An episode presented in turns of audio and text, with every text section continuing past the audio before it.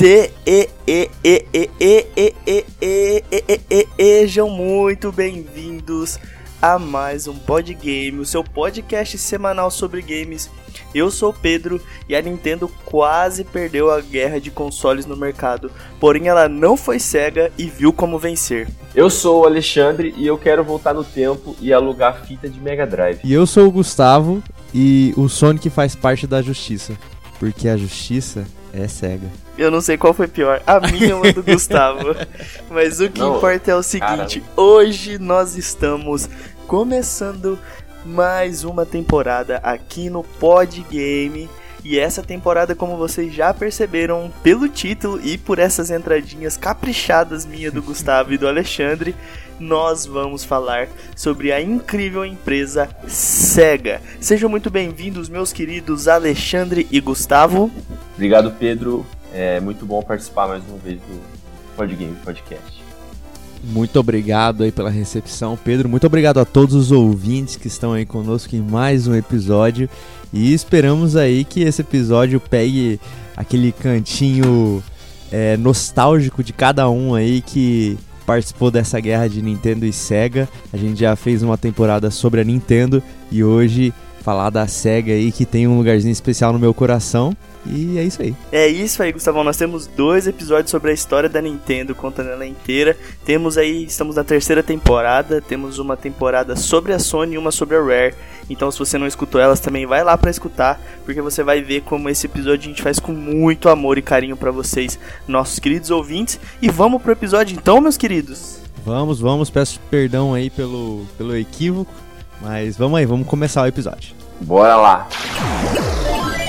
Bem-vindos ao Podgame. Insira uma moeda para continuar.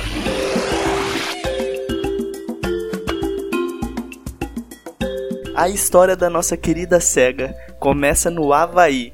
Sério, eu também fiquei surpreso quando eu descobri essa informação. Três amigos, Martin, Irving e James, abriram uma empresa para fornecer jogos para o exército dos Estados Unidos. Isso em 1940. A Segunda Guerra Mundial tinha começado um ano antes. Embora os Estados Unidos só fossem entrar na guerra em 41, depois do ataque a Pearl Harbor, seu exército já estava se preparando. Isso significava um fluxo muito grande de soldados. Tanta gente junta refletiu na necessidade de entretenimento para todos. Alguém tinha que suprir essa demanda e a SEGA estava lá. Então, basicamente, o Sonic não existiria hoje se não fosse por causa da Primeira Guerra Mundial. Mas tem gente na internet que diz que videogame não é política. Em 1952, mesmo ano do fim da ocupação americana no Japão, dois funcionários da Standard Games foram para o país asiático expandir o negócio e abriram a Service Games. A primeira vez que o nome Sega foi usado foi uma ma- máquina caça-níqueis em 1954. A Service Games passou por uma investigação nos Estados Unidos em 1960 sobre suspeitas de práticas ilegais, o que levou à dissolução da empresa. Martin Brumley, um dos que começou tudo lá no Havaí, abriu duas novas empresas no Japão, comprou todos os bens da Service Games e continuou fabricando caça-níqueis. Em 1965, compraram uma outra empresa e elas se fundiram para formar a Sega Enterprises. No final dos anos 60, eles desenvolveram o primeiro jogo à base de moeda, chamado Periscope. Logo depois disso, a empresa foi vendida para um grande conglomerado estadunidense. E aqui eu quero deixar uma observação. Mais uma empresa que começou ou foi afetada diretamente por conta de guerra. Primeira Guerra Mundial e Segunda Guerra Mundial. A Nintendo, que a gente já contou a história, ela começou antes da guerra, mas ela teve impacto direto nas duas guerras, o que fez com que ela fosse mudando os seus caminhos e evoluindo buscando soluções novas. Nós temos a Sony, que nasceu do pós-guerra, e agora nós temos a Sega, que nasceu no pré-guerra. Exatamente. é- é- o que seria da indústria dos jogos se não, se não tivesse essa guerra, entende? Será que ia ser uma indústria tão forte? Será que teria seguido, seguido outro caminho? E, e fica mais uma pergunta: será que é, é coincidência que a gente tem tanto jogo de tiro e, e jogo de tiro é a coisa que mais faz sucesso? Pois é, eu, eu não tinha pensado nisso, né? De, sobre jogo de tiro e tudo mais. Tudo bem que naquela época era bem, bem difícil você encontrar, né? Bom, pelo menos eu não posso falar porque também não vivi naquela época, né? Pra mim, o que popularizou aí jogo de tiro foi Doom, Wolfenstein 3D, né? Eles acabaram não saindo para consoles, saíram só para computador. Mas realmente faz sentido é, muita, principalmente o mercado norte-americano, né, gostar tanto de FPS do que os outros mercados, né? Justamente por eu acho que por ter essa não vou dizer essa veia de guerra, né, mas ter todos esses históricos de participação em guerras, talvez, e por patriotismo, eu diria até, né, o pessoal lá leva o exército muito a sério, assim. Eu acho que por isso que jogos de tiro têm bastante relevância. E por a isso gente... também que o mercado deu uma guinada lá, né, deu uma, uma subida não só lá, né, no Japão também, mas nos Estados Unidos também deu, uma, deu um up aí. A gente não pode mentir e falar que jogos de guerra não são interessantes. A temática de guerra é muito interessante, chama muita atenção e se destaca no meio das outras coisas. Você pega histórias, você tem muitas pessoas fanáticas por histórias da Primeira Guerra, da Segunda Guerra, e se você faz um jogo imerso nesse universo, você vai chamar atenção. Isso a gente sabe. Mas eu acho assim muito legal que eles nasceram especificamente para suprir a necessidade de entretenimento dos soldados. E assim, é óbvio que no começo eles não trabalhavam com consoles, assim como a Nintendo no começo trabalhava com cartinhas, etc. E ela foi taxada e aí os ninguém deixava mais os baralhos é, ocidentais que elas vendiam serem comercializados, porque né, a guerra foi contra os Estados Unidos e ela teve que se reinventar. A gente tem a SEGA se reinventando para atender aí uma necessidade gigante de soldados que estavam entediados, se preparando para a guerra. E aí depois que essa guerra acontece, como que ela continua? É, você falou teve uma hora que você falou se reinventando, mas a, a SEGA estava se, in, se inventando, né? Ela estava ela tava nascendo por causa da guerra, que foi foi que começou toda essa história. E é porque é por isso que existe o Sonic, basicamente. Queria comentar sobre o Periscope, que Manda foi o bala, primeiro, primeiro jogo à base de moeda da, da SEGA. E a SEGA hoje em dia, se não me engano, ela tem o recorde mundial de mais jogos arcades criado, criados. É, na verdade, o forte da SEGA sempre foi o, os jogos arcade, sempre foi o centro, o core assim, da empresa, pelo que eu vi da, da pesquisa, né? E o Periscope é uma máquina muito grande, muito pesada, eram jogos completamente mecânicos, e daí tinha tema, né? O periscope era. Você estava no submarino e tinha que usar o, o, o, periscópio? Eu acho que é esse o nome, né? Uhum. E, e eram, eram máquinas muito grandes, muito pesadas, que a gente nunca mais vai ver um negócio desse, desse tipo, assim, só em imagem mesmo. É, não, não vai ter. Não vai ter a mesma experiência com um trambolho desse também, porque também as coisas, né, estão ficando menores e cada vez mais dentro de casa. Eu queria comentar até uma, uma curiosidade, não sei se o pessoal percebeu aí o nome da empresa, né? É, antes de se, do, se denominar Sega, né? O nome da empresa era Service Games, né? Ou seja, as duas iniciais de cada palavra formam a palavra Sega, né? Então, tá, tá aí o porquê se chama Sega, né? Porque é Service, S-E, Games, do G-A, né? Então, para quem, igual eu, sempre tive a curiosidade de saber por que diabos era Sega, né? Porque desde desde a sua criação existe piadinha do de Sega de ser Sega, né? É, hoje, finalmente, as pessoas que não sabiam hoje podem saber através desse episódio do Podgame, olha só. Podgame também é cultura, rapaz. É.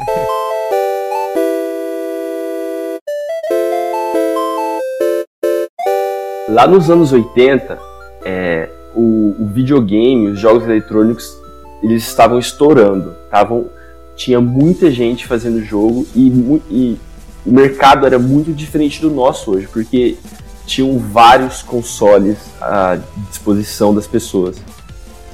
É, existiam, sei lá, cinco, seis consoles na mesma geração. Era uma concorrência muito grande e daí as empresas foram deixando e só as mais fortes ficaram, né? Mas a Sega viu esse mercado e o primeiro console dela foi o SG-1000. Como eu disse, os primeiros consoles da Sega chegaram nos anos 80. Nessa época, a Sega era uma das maiores empresas de arcade do mundo. Em 15 de julho de 83, no mesmo dia que o Famicom ou o Nintendo, Nintendinho foi lançado no Japão, a SEGA lançou o SG-1000. O console vendeu 160 mil unidades bem mais que a projeção inicial, que era só de 50 mil. É, e uma curiosidade é que hoje em dia a gente está vendo a próxima geração de console chegando, né? Já com duas versões de máquina, né? O PS5 digital e com disco, o Xbox Series X e o Series S, né?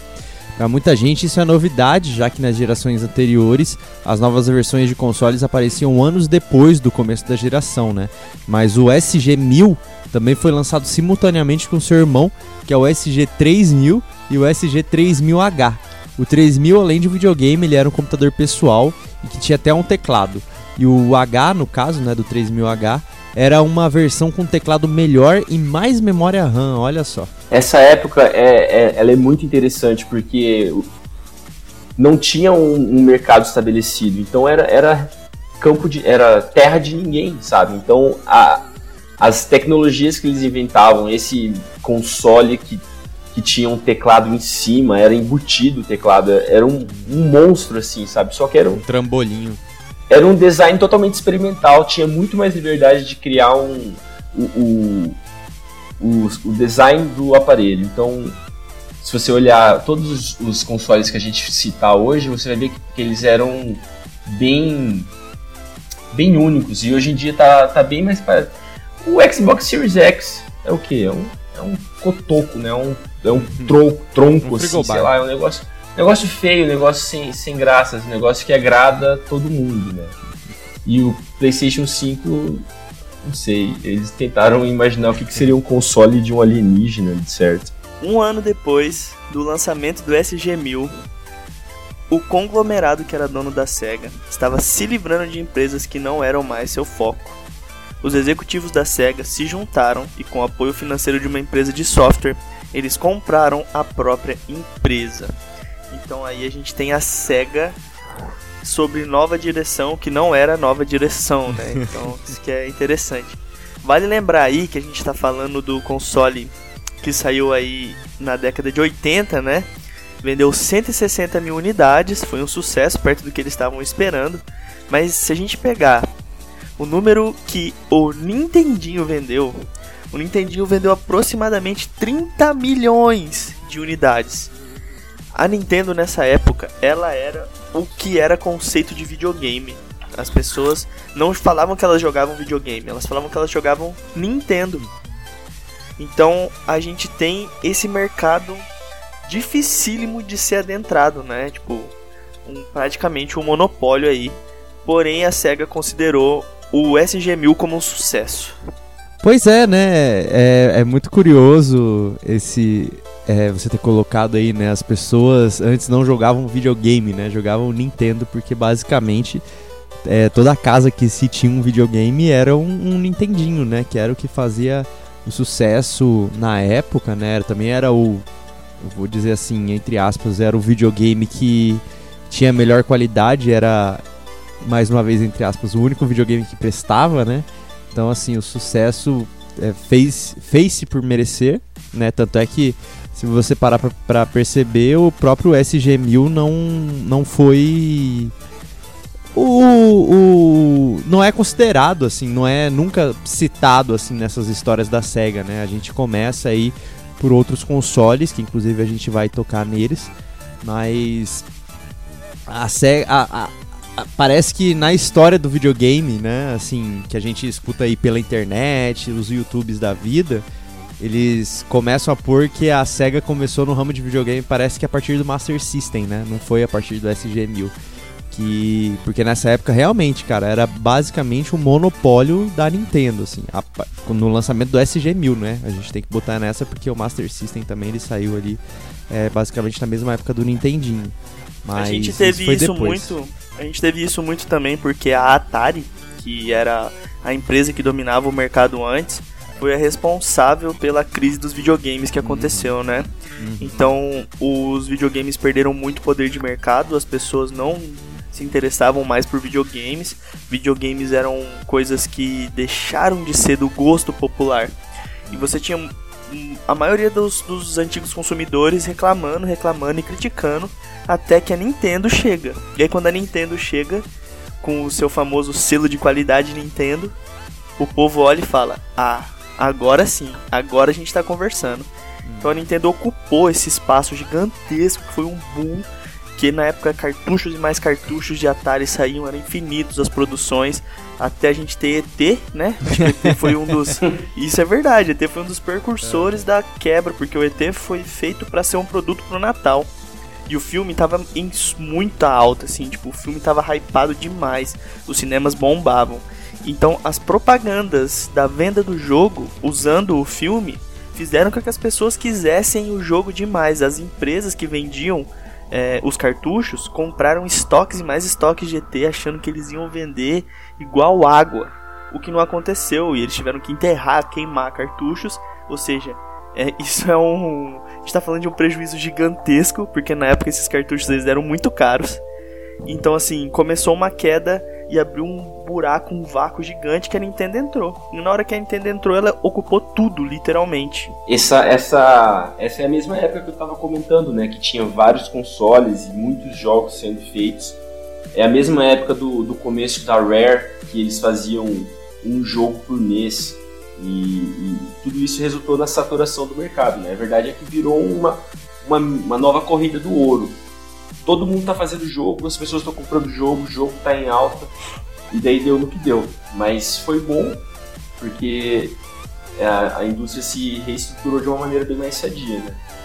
Claro que alguém pode começar a jogar argumentos na minha cara como loot box e, e, e jogos como serviço e tudo mais, mas não tem como ignorar que a gente tá num lugar bem melhor. Agora, não, até porque os videogames venceram a indústria dos filmes há alguns anos já. Então, o faturamento do mercado do videogame é gigante. Se somar filme e música, não dá videogame. Então, a gente tá nos áureos tempos do videogame, a gente pode falar. A gente tá e até, que diria, nas melhores mais. épocas, né? Sim. E, e eu acho que vai o console. Ah, é, outro, é papo para outro dia, mas eu acho que o console, como, como o que a gente pensa hoje em dia, vai acabar. É, esse, esse quesito da SEGA, dos executivos terem comprado a própria empresa, é bem diferente do que a gente viu na Sony e na Rare, que eram empresas que. A, a, quem começou ficou lá por muito tempo. Eu não lembro quantos anos, mas os irmãos Stamper ficaram vários anos na, na Rare e o pessoal da Sony, a Sony se manteve a mesma sempre. É claro que ia mudando os executivos, mas sempre foi a mesma empresa, sabe? A SEGA não, ela passou por, por vários processos de compra e venda e, e, passou na mão de muitas pessoas. Então não tem uma identidade assim, eu não sei. É, sei, tanto, talvez... é que, tanto é que se você na verdade perceber, até na, na história de jogos, assim, né? Se você perceber, sempre tem uma tipo, uma época da SEGA, né? Tipo assim, ah, a época do Mega Drive era isso, a época do Master System era isso, a época do, sei lá, do Dreamcast era isso, a época quando ela não fazia mais console é isso. São, tipo, você consegue ver claramente essas diferenças. É, e você com certeza deve pensar, né? Tipo, não, são gestões diferentes, né? Porque não é possível, cara. Então, estão é, inovando aqui, mas estão errando aqui estão mudando aqui, mas continuando ali, sabe? Então, assim, tanto é que você vê a SEGA, eu acho que por por momentos, assim. Teve momentos que Sim, a SEGA teve muito em alta, teve momentos que a SEGA tava muito em baixa, teve momento que a SEGA estabilizou, teve momento que de novo pico, desce. Então, com certeza isso que você falou faz muito sentido. É, e também tem. Acaba não tendo identidade, né? E também tem, tem o fator meio política, sabe? Politicagem dentro da empresa, porque daqui a pouco a gente vai ver que a SEGA ela vai se separar, né? Não vai se separar, ela vai ter um braço forte no Japão e outro braço forte nos Estados Unidos. Só que esses dois braços não se entendem. Eles têm ciúme, tem ah, você é melhor do que eu, sabe? Então a, a SEGA ela teve mais sucesso nos Estados Unidos do que no Japão. É, por alguma razão a SEGA não vende bem no Japão. E, e, lembra quando eu comentei com vocês, ah, a SEGA começou no Havaí e todo mundo, o quê? Como assim? Eu achava que a SEGA era uma empresa japonesa. Então, não. A SEGA esteve no Japão desde quase desde o começo, só que parece que ela não se sente em casa ainda lá. Na verdade, até, até meio que fixou, assim, né? Até hoje em dia, eu acho, acho que desde, sei lá, 2007, alguma coisa assim, você já consegue identificar que a SEGA é uma. É porque é que você falou que a gente vai falar mais pra frente, né? Tipo, tem duas duas sedes ali da SEGA que não se conversam, né? Então tem alguns produtos que você vê que é tipicamente japonês e produtos que são tipicamente americanos.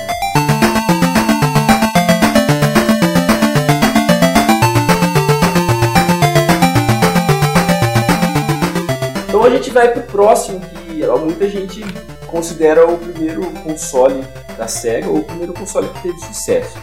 Isso é verdade, foi o primeiro console que teve sucesso. Estou falando do Master System. Em 1986 eles lançaram o Master System, que foi um console muito competente e alcançou sucesso, principalmente aqui no Brasil e na Europa. Mas o Master System não foi capaz de vender nem perto do que o Nintendinho vendeu. A Nintendo era uma marca muito maior e mais reconhecida e tinha ainda o contrato de exclusividade. O contrato de exclusividade dos jogos para o NES significava que quase nenhuma empresa ia querer desenvolver os jogos para o Master System, porque ela ia perder de vender no sistema da Nintendo, que acabava vendendo muito mais porque tinha mais console no, no a solta aí no, no, mercado, nas casas das pessoas. É, e vale a gente também reforçar aí do Master System no Brasil, né? Que ele que foi um console que fez muito sucesso aí na época que foi lançado, principalmente aqui no Brasil, né? Porque ele foi vendido pela Tectoy, né? Que foi um grande sucesso é, que aconteceu no caso no final dos anos 90, né? E as vendas estavam em 280 mil unidades. A Tectoy ela tinha um serviço de telefone com dicas para os jogos, tinham comerciais durante a sessão Aventura na Globo, que também mostrava dicas dos jogos e até um clube Master System. Então esse sucesso continuou durante os anos de 2010, com a Tectoy produzindo e vendendo consoles emuladores com a marca do Master System. Então até hoje você Acho que na verdade, é, é, realmente, literalmente até hoje você encontra consoles customizados da Tectoy com, obviamente hoje com o desenvolver da tecnologia, né, com basicamente todos os jogos lançados no Master System dentro desses consoles aí, que é uma coisa bem padrão, acho que para hoje em dia é uma coisa mais realmente para colecionador. Aí nós tivemos jogos de destaque aí do Master System. A gente teve Golden Axe Warrior, que é tipo um Zelda Bem, é muito bem, tipo um Zelda. Bem cara. puxado pra um Zelda, assim, do, do Master System. Tipo, eles falaram, pô, a gente não tem Zelda, mas vamos tentar ter algo parecido.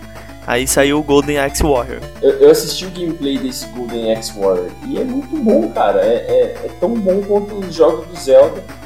E só. Se tivesse vendido tanto o Master System quanto vendeu o Nintendo, a gente ia estar tá jogando Golden Axe Warrior até hoje. ia estar tá achando muito. Nós tivemos também Alex Kidd em Miracle World, um jogaço esse aí. Ele era para ser o concorrente direto do Mario. Ele pegou o conceito de jogo de plataforma e colocou aí seu próprio tempero, né? O Alex tinha poderes e veículos diferentes para usar. Lutas de chefão com Joaquim Po. Então a gente tem aí. Esse aí é um jogaço, é uma obra-prima da, da SEGA. Tivemos também Phantasy Star, um RPG que abandonou o medieval para falar de viagem espacial uma das primeiras protagonistas mulheres dos videogames também, e ele foi traduzido para o português. Gráficos muito bonitos e coloridos para a geração. E tivemos também Wonder Boy 3, The Dragon's Trap, que era exclusivo da SEGA também e saiu para o Game Gear. Recebeu um remake aí em 2017. Esse Phantasy Star parece ser muito divertido, pessoal. Se eu tivesse jogado esse jogo lá atrás, eu já gosto de RPG. Imagina Cara, é, eram gráficos lindos, era um sistema de batalha por turno, tinha essa história que tinha um, um, uns gráficos, um, um, ambiente medieval, só que de repente você entrava numa nave e viajava pelo espaço, sabe? Então era muito viajado. Seria ótimo pro Alexandre do passado, criancinho. Poder jogar um Phantasy Star. Cara, Phantasy Star, eu lembro. Eu lembro na época, é, principalmente do Super Nintendo, né? Que eu comparava muito Final Fantasy com Phantasy Star. E eu ficava um pouco chateado porque eu sabia que tinha emulador de Super Nintendo, né? Eu conseguia jogar os Final Fantasy, mas eu nunca tinha ido atrás de verdade, assim, até mesmo porque eu não. Não era eu que mexia com os emuladores lá em casa, né? Era meu irmão. Então eu sempre ficava mais jogando Final Fantasy, mas eu, toda vez que eu olhava a revista, tipo, Phantasy Star, eu ficava com aquele gostinho, tipo, Tactics eu queria jogar pra saber como é que é, sabe? E por ser também um negócio mais moderno, né? Tudo bem que até Final Fantasy VI a gente não tinha nada assim tão tecnológico igual o tema, eu tô falando, né? A temática. É, não tinha uma temática tão tecnológica igual o Phantasy Star sempre teve. Então, eu acho que isso que me atraiu um pouco mais no Phantasy Star. Infelizmente também é, o Alexandre não chegou a jogar, mas eu cheguei a jogar só que quando eu já tava um pouco mais velho. É, não tive não tive a como que é, como que é a palavra? Eu não tive o, o afeto que eu queria ter com Phantasy Star, sabe? É aquele jogo que tipo assim, eu jogo e falo, cara, é bom, mas sabe, falta falta engrenar, né? Tanto é que até hoje sai Phantasy Star, foi, foi anunciado aí Phantasy Star Online 2 aí que ia sair aqui pro ocidente, né? No oriente lá já, já era de muito tempo já. E, e dá muita vontade sempre de querer jogar, mas falta aquele aquele boost de vontade de querer jogar, sabe? É difícil querer botar a culpa no tempo, né? Mas é que a gente tá velho pra jogar esse, É. esse jogo hoje em dia. A gente, a gente se acostumou com outros estilos de jogos Verdade. pro nosso estilo de vida de hoje em dia, né? Mais rápido, né? Jogo, É. Esse é um jogo demorado, simples. Você vê nas gameplays de Phantasy Star, o povo termina o jogo tipo em 5 horas. Mas tem momento que o cara fica uma hora upando o personagem no mesmo lugar, sabe? Então você tem É. essa pegada aí que é um pouco mais arrastado, né? Jogo antigo normalmente tinha dessas. É isso que eu ia falar, é coisa de jogo antigo mesmo, né? Porque como eles não podiam fazer jogos muito grandes, eles tinham que dar um jeito de aumentar o, o gameplay, né? Então o que eles faziam geralmente era botar chefes mais difíceis, então você teria que perder mais tempo upando o seu personagem do que de fato, assim, a história decorrer do jogo, né? Tipo, sei lá, a história decorrer do jogo, o walkthrough do jogo deve ser tipo duas horas. Mas de acordo com a dificuldade que o jogo impõe, te obriga a ter que upar os personagens. Aí esse tempo se estende bem mais, o que era uma ferramenta justa na época pra poder fazer, né? Pra pessoa continuar engajada no jogo. Agora, o que falar de Alex Kidd? Feio esse jogo, hein?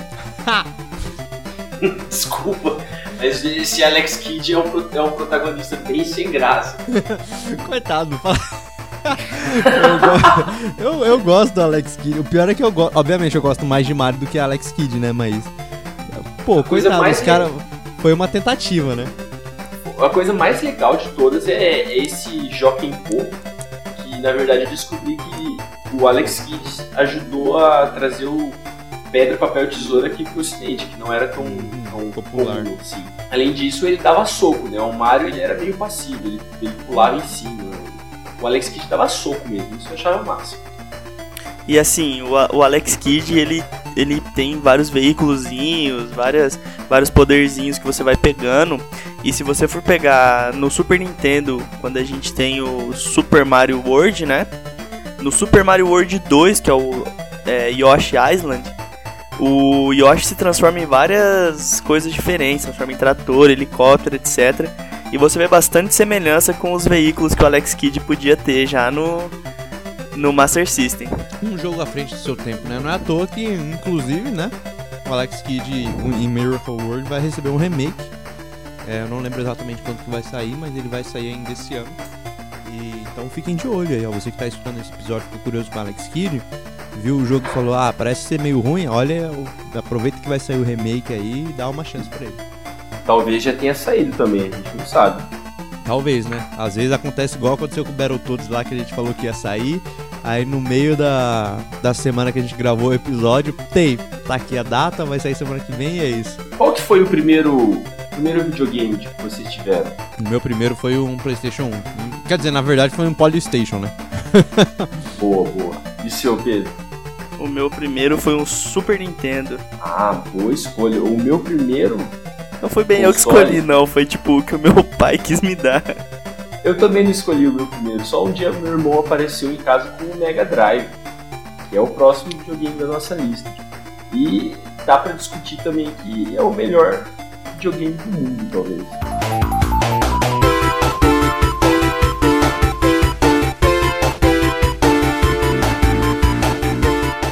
Do Master System foi muito longa no Brasil e na Europa, mas foi bem curta no Japão e nos Estados Unidos. Apenas dois anos depois, em 88, a SEGA lançou o Mega Drive, que nos Estados Unidos tinha um nome diferente, era Sega Genesis. Foi no Mega Drive que Sonic apareceu pela primeira vez, seguindo uma estratégia para tentar competir com o Mario. O jogo que vinha com o console foi trocado de Altered Beast para o novíssimo Sonic. E nós todos sabemos que isso deu muito certo. É, e nos Estados Unidos a disputa entre o Mega Drive e o SNES, ou Super Nintendo, era o tema de artigos de jornais, né? E foi a primeira grande console war que existiu, né? Até hoje o Mega Drive ou Sega Genesis é considerado um dos melhores consoles da história e o concorrente que tirou o monopólio da, da Nintendo. Aí nós tivemos os jogos destaques para este console maravilhoso. Tivemos o Aladdin, esse é famoso, né? Esse jogo incrível. É, parabéns aí, porque colocar esse jogo no mundo foi uma dádiva. Tivemos também Rei Leão, isso mesmo, aquele Impossible Lion King que você tinha a fase dos macaquinhos desgraçados que faziam. Você é criança, aquilo é a coisa mais difícil do mundo, cara. Mano, é, é, é embaçado mesmo. Muito. E, tipo assim, a fase da girafa. Meu Deus. Então é essa. É essa mesmo. É essa do macaquinho. Ah. Você fica, você fica um tempão arrumando os macaquinhos fazendo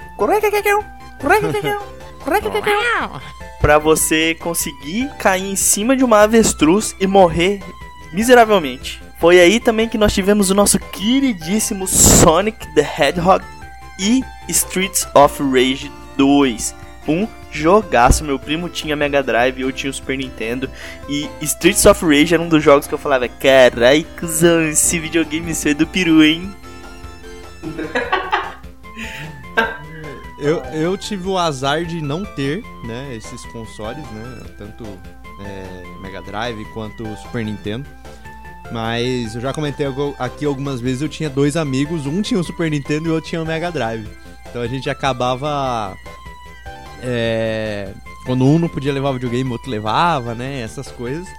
E, cara, o Streets of Rage era o que. Era uma das coisas que dava mais briga, sabe? Teve aquele do. aquele episódio que eu falei do, do Battletoads, né?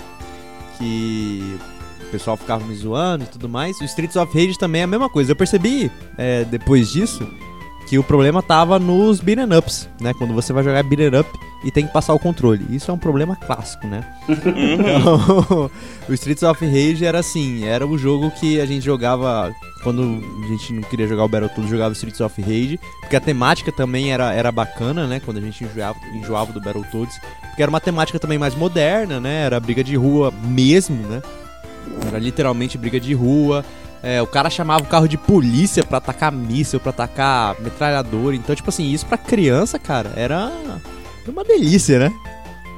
E eu vou falar pra você, cara, eu não tinha inveja de Sonic, porque Super Mario é muito melhor que Sonic, me desculpa, Gustavo, mas isso é um fato. Porém, Streets of Rage era um jogo que o Super Nintendo era órfão de algo de extrema qualidade como esse jogo, cara. Esse jogo, quando eu ia no meu primo que eu jogava, eu falava, véi. Ai, será que eu comprei o console certo? Vale lembrar aí que o Mega Drive foi lançado em 88, certo? Uhum. Nessa época, a Nintendo só tinha o Nintendinho no mercado, que era uma tecnologia de 8 bits. O Mega Drive já é uma tecnologia de 16 bits, ou seja, um processamento muito mais brutal. O Super Nintendo só veio sair na década de 90, então a gente teve dois anos aí de Mega Drive e superioridade tecnológica da Sega. Nesse momento, quando o Mega Drive estava sendo é, produzido, o CEO da, da Sega foi atrás de um cara chamado Tom Kalinske. Esse cara, antes dele entrar na, na Sega, ele foi responsável por diversas e diversas campanhas de sucesso da Mattel que vendia bonecos. Vocês estão ligados da Mattel, né? Sim, sim. Sim. Então esse cara fez a Mattel vender demais diversas, diversas campanhas publicitárias. E um dia ele tava de férias aonde? No Havaí. Havaí. e aí ele teve uma surpresa. O CEO da SEGA chegou nele, ele era o presidente, o CEO na época, e disse que queria que ele comandasse a SEGA na América. E que ele queria mostrar um novo portátil de 16 bits que eles tinham inventado que deixava o videogame da Nintendo no chinelo. No outro dia, o Kalinski estava no Japão vendo os caras apresentar pra ele o console e falando pra eles que eles queriam que o Kalinske fizesse, né? Fosse à frente da campanha de publicidade e do mercado da Sega nos Estados Unidos. Nessa época, vale lembrar, a Nintendo tinha 98% do mercado. 98%, cara, isso é um monopólio. O Kalinske, então, ele fez um plano de batalha para vencer a Nintendo. A Sega, quando apresentou o Genesis para ele, eles disseram que queriam que o Genesis vendesse um milhão de cópias. Nessa época, o Genesis não tinha vendido nem 50 mil cópias ainda. Aí ele olhou e falou: Cara, o que, que eu posso fazer para esse console vender um milhão de cópias? E aí ele fez um plano de 5 pontos. Vamos lá, os 5 pontos dos planos do Kalinske para vencer a Nintendo. O primeiro era diminuir o preço do Genesis. Ele conseguiu isso falando com os caras lá, ele apresentou e os caras, fácil, vamos diminuir o preço. Segundo, derrotar o Mario. Já não é uma coisa muito fácil de se fazer, né? O Mario era o rosto da Nintendo e era tipo. Tô tentando vendedor... até hoje. Então, era o vendedor de jogos da Nintendo, né? Foi aí que eles inventaram o Sonic. Foi a partir dessa ideia do Kalinske de ter um mascote para derrotar o Mario que eles fizeram o Sonic num conceito totalmente oposto do Mario, que era um encanador, gente boa, para atrair as crianças. O Sonic não, o Sonic ele é um porco espinho, descolado. Um ouriço, um ouriço. Eu queria é, deixar essa, essa correção perdão. aí. Tá? Um, um ouriço, ouriço descolado, obrigado, com cara de mal, com sorrisinho, com, com um tênisinho maroto, que fica com aquela carinha de bravo, pá, beleza. O terceiro ponto do Kalinski era vender mais jogos de esporte.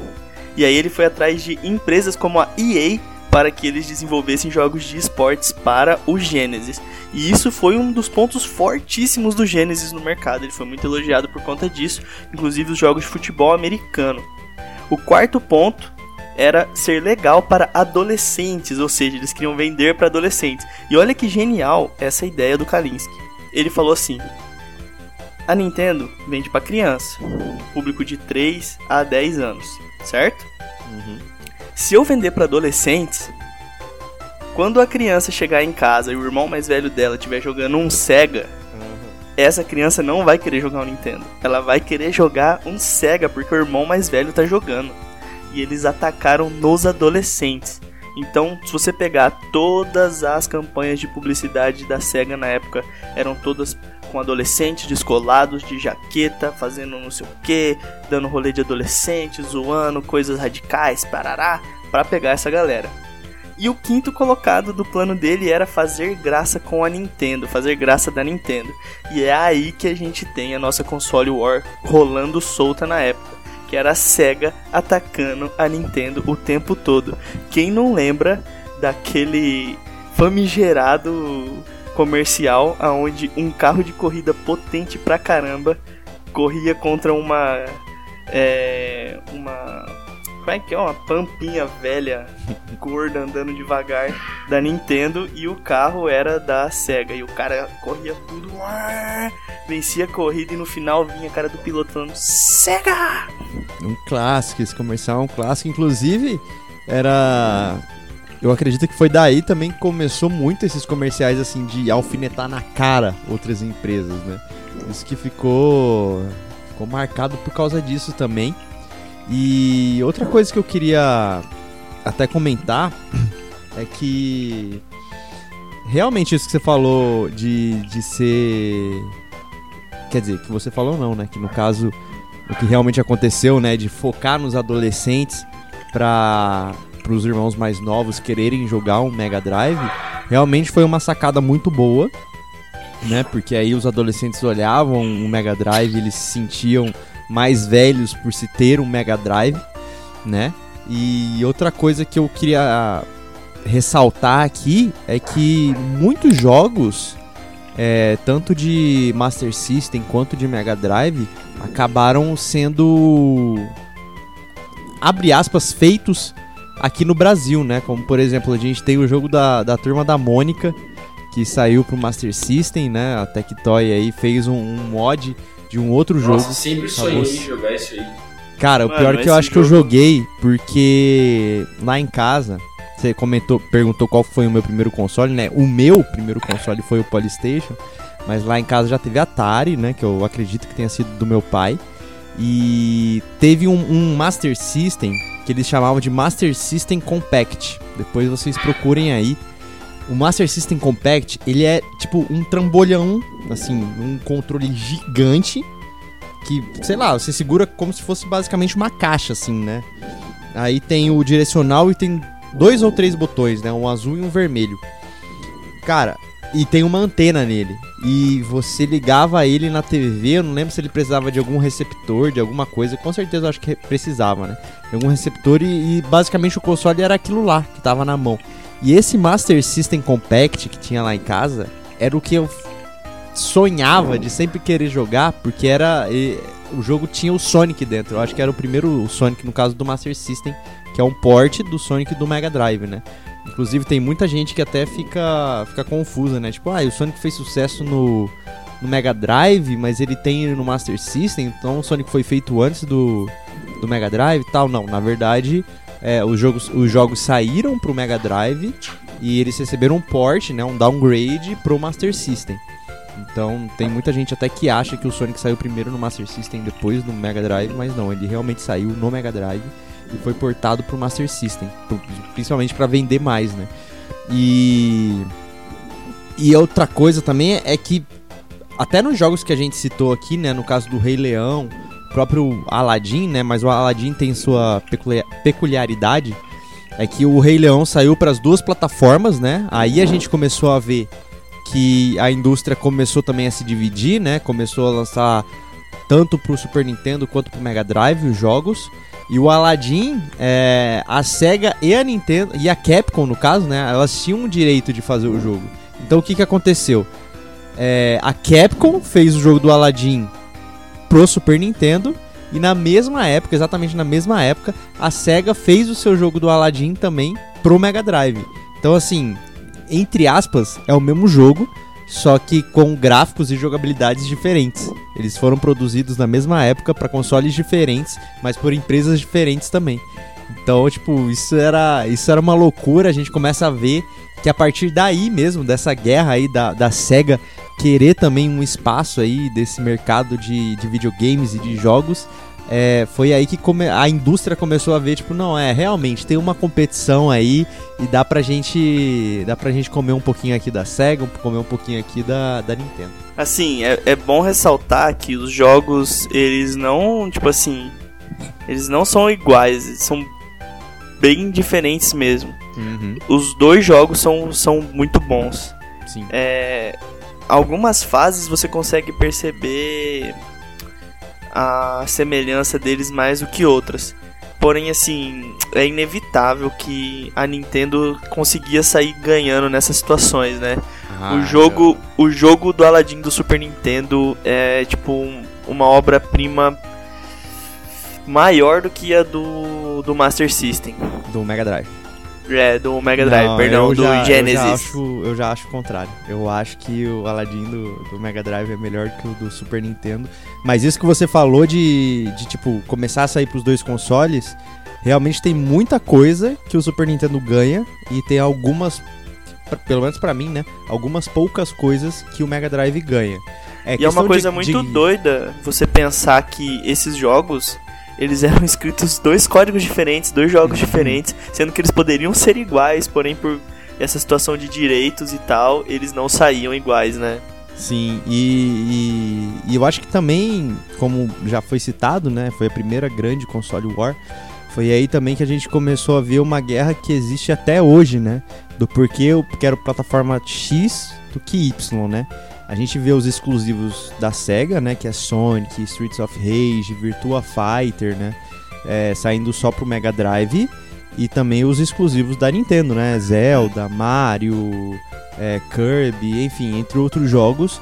E é, as pessoas que, que gostam dos jogos, no caso os jogos multiplataformas, elas teriam que escolher, tipo, por detalhes. Então, por exemplo, é, Mortal Kombat.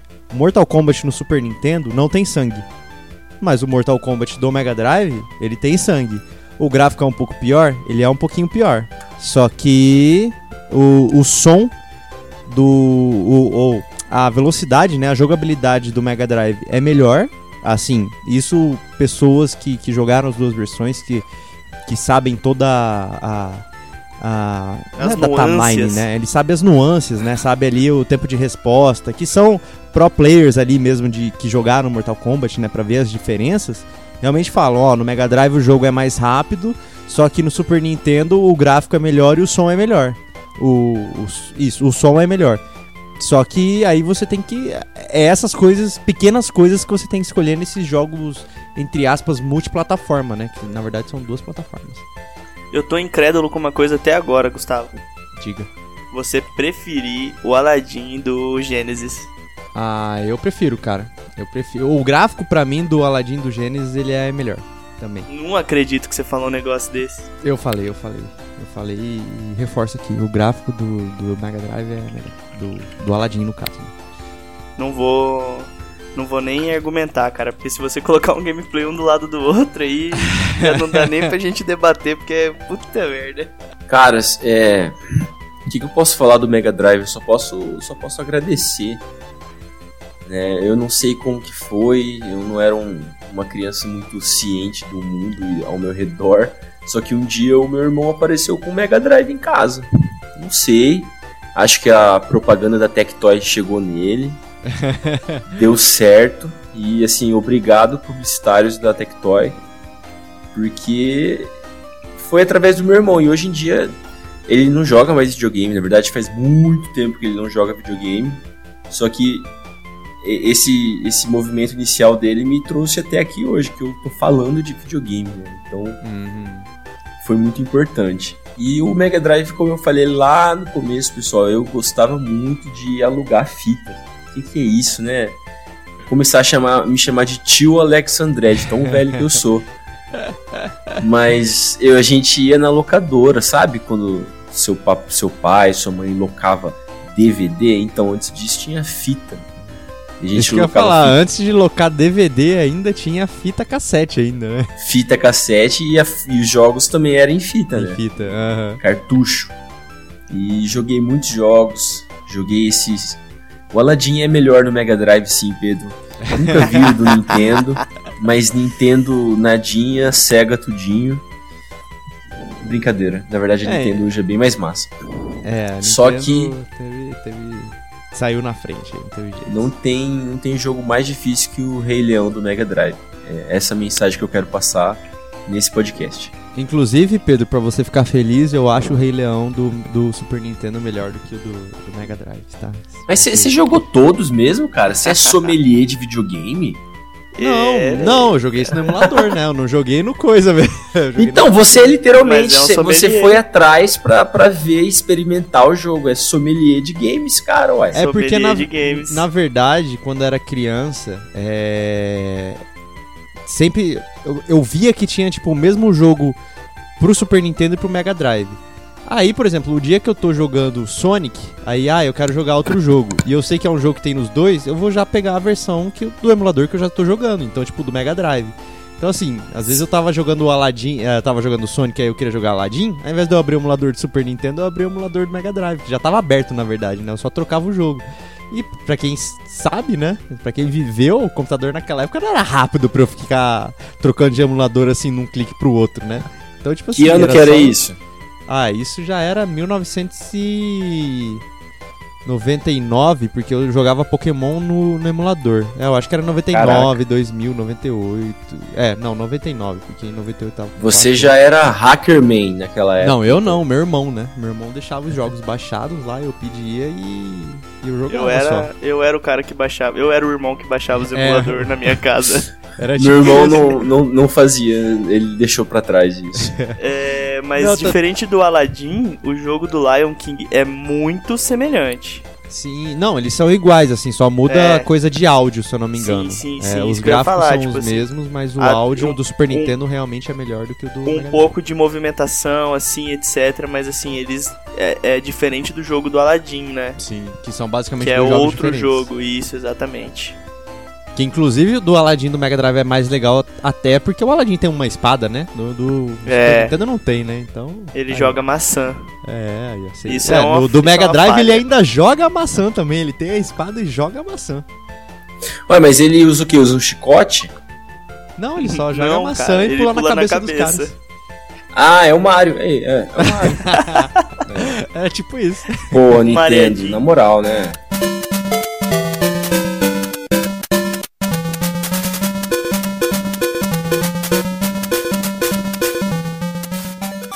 Então a gente tem o Game Gear, né? Game Gear que foi o primeiro e único, posso dizer único, portátil da Sega.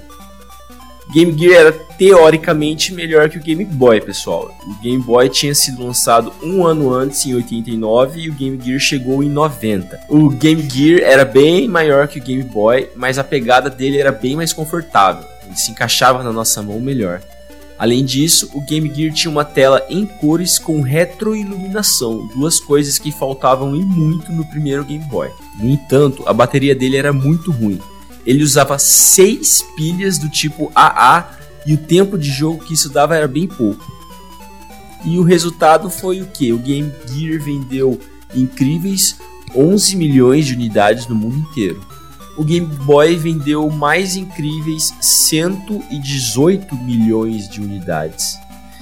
Então foi uma boa tentativa, mas eu acho que com o Game Boy não, não tinha competição mesmo. É, o Game Boy era, era literalmente a proposta que ele tinha de, tipo, ser totalmente portátil, assim, você poder guardar no bolso e tirar a hora que você quiser. Tipo, era, era o grande diferencial, né? O Game Gear ele já era um, ele já era um portátil não tão portátil assim, né? Em comparação ao Game Boy, eu tô falando isso, tá? Porque ele, ele, ele era menor, ele era um console pequeno.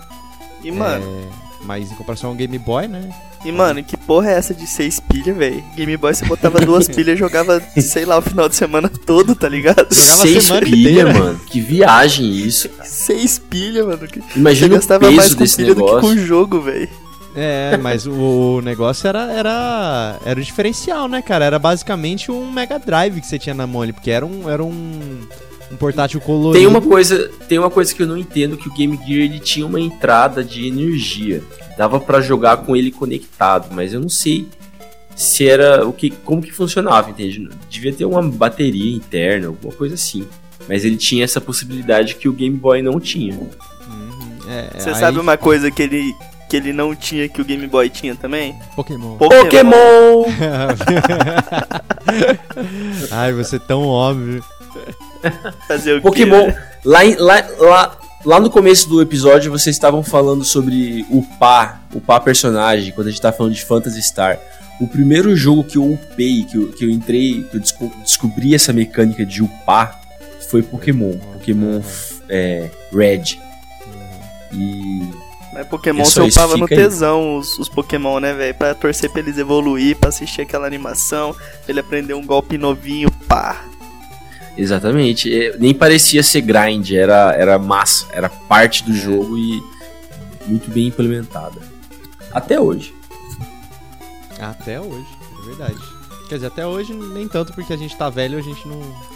Eu, pelo menos, não... Fale por você mesmo. É, exatamente. É. Eu, ia, eu ia falar isso, mas eu não tenho um Switch, né? Pra poder fazer isso. Se você tivesse, eu te garanto que, cara, Com a área online do Pokémonzinho é top Cara, demais. Eu não teria Pokémon se eu comprasse o Switch. Duvido. Eu sou, eu, eu sou muito velho, cara. Eu ia querer. Eu ia ver todas as coisas diferentes e falar, ah, pra que isso? Não, que droga. Mas, Hum. bah, pra que mais do mesmo? Ocupa muito tempo também. Eu teria o Switch pra jogar os, os, os RPG que tem só no Switch, que é muito massa. E Isso Zelda, é verdade. né? E Mario. Zelda, sempre. E jogar também o Mario e Sonic, né? Afinal, Sonic. Esse episódio é sobre a SEGA. Mas Boa, salvou, no, salvou. voltando Mas, ó, no, a no gente Game teve- Gear, A gente teve no Game Gear um Mega Man também, em 95, muito bom. A gente teve Gunstar Heroes também, que é um joguinho bem interessante de plataforma. A gente teve X Battler, é, o famoso Golden Axe, né? Saiu também pro, pro Game Gear. É lógico que teve Sonic, né? Porque óbvio. Game Gear Sega sem Sonic não é Sega, né? e a gente teve diversos outros jogos, tivemos uns RPGs também. É, e- mas realmente o Game Gear tinha um gráfico muito bonito para um, um console portátil na época, né? Ele É. chamava muita atenção por conta disso. Até por isso eu acho que ele precisava de seis pilhas. É, ele era quase um Mega É. Drive portátil, né? Assim, o, o, o estilo gráfico dele chegava muito próximo, assim, ao, ao Mega Drive. Tanto é que saíram outros jogos, assim, que o Mega Drive tinha tranquilo, tipo Shinobi, tinha Fatal Fury pra ele. Então, tipo, era, era muito jogo que você jogava no console e acabava podendo jogar no, no portátil com, com com downgrades, né, vamos dizer assim, com com essas coisas capadas, né, que geralmente tem de, de console para portátil, só que muito menores. Quer dizer, não, não sei também se posso dizer muito menores, né, mas é, menores. Até os gráficos não são tão piores, a, a, a jornada, né, do jogo não é tão menor igual é, era nos consoles, né. Então, Game Gear, o problema é que ele era realmente a ideia de ser um portátil foi um pouco água abaixo, mas mesmo assim é, tinha, tinha chance, né? Tinha chance de, de emplacar. Infelizmente Ah, veio o. Pokémon e- Aham. e não deu. Mano, a, a Nintendo e portátil é difícil você bater de frente, cara. Não é que. Eu gosto muito da Nintendo, mas assim, é porque os caras eles perceberam que isso era um mercado gigantesco. Que se eles emplacassem era tipo, mano, faturamentos altíssimos. E eles colocaram uma dedicação especial nisso, a gente sabe pela história, né? Inclusive a gente teve o GameCube que foi muito ruim, porém no mesmo tempo do lançamento do GameCube a gente teve o Game Boy Advance que, nossa, tipo, todo mundo queria ter um Game Boy Advance, tá ligado?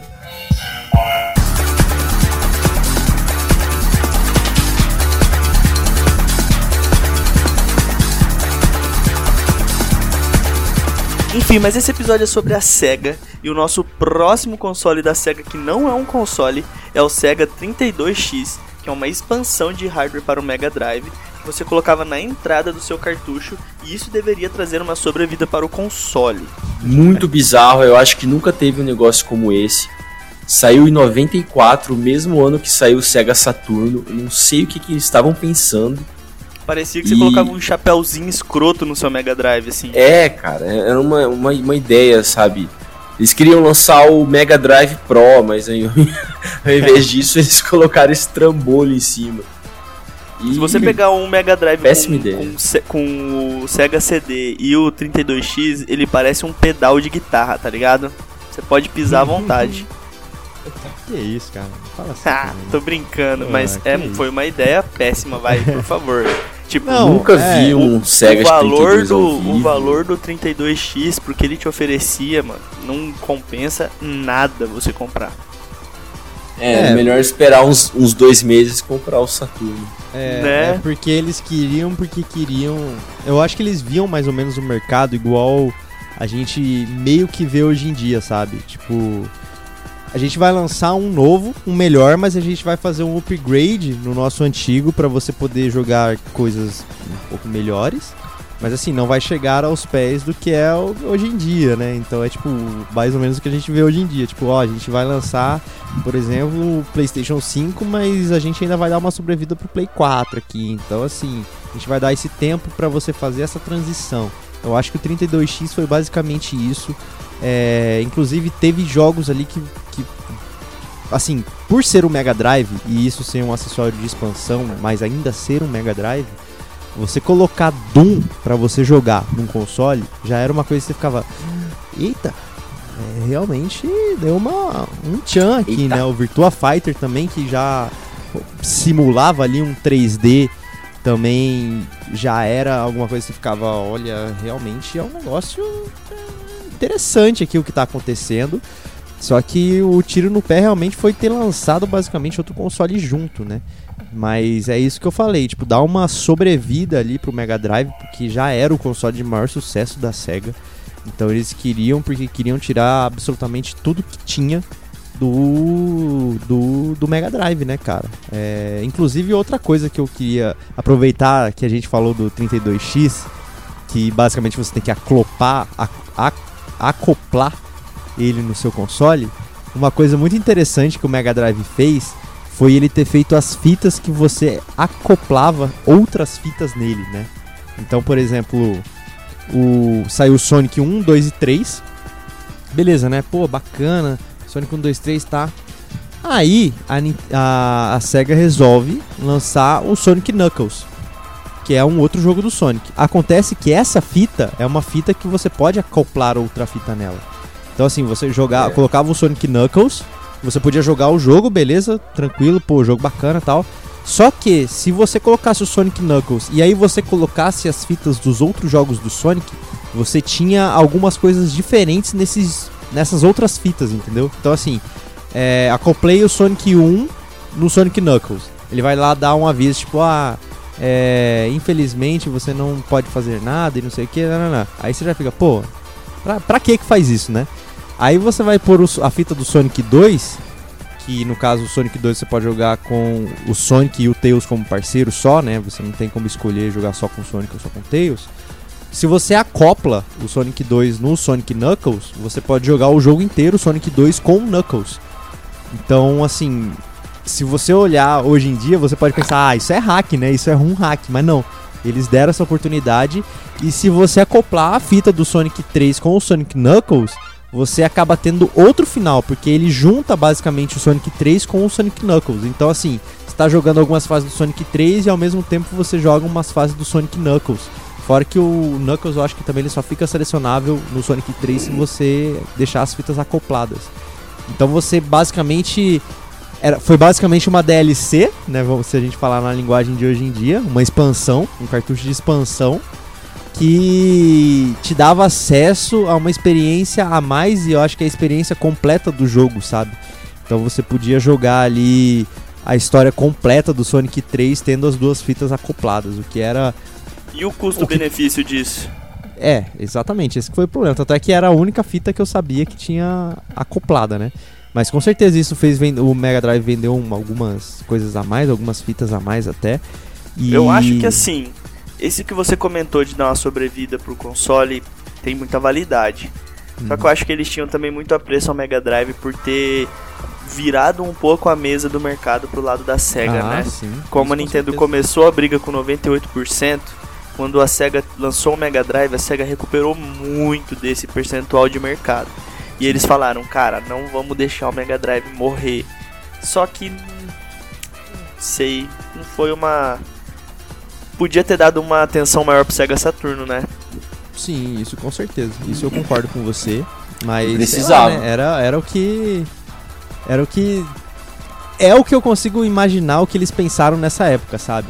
De, tipo, vai lançar dois, duas coisas iguais. É, dois produtos, né, no mesmo ano. Um que é um upgrade para um antigo e um novo, uma tecnologia totalmente nova, gráficos melhores, essas coisas.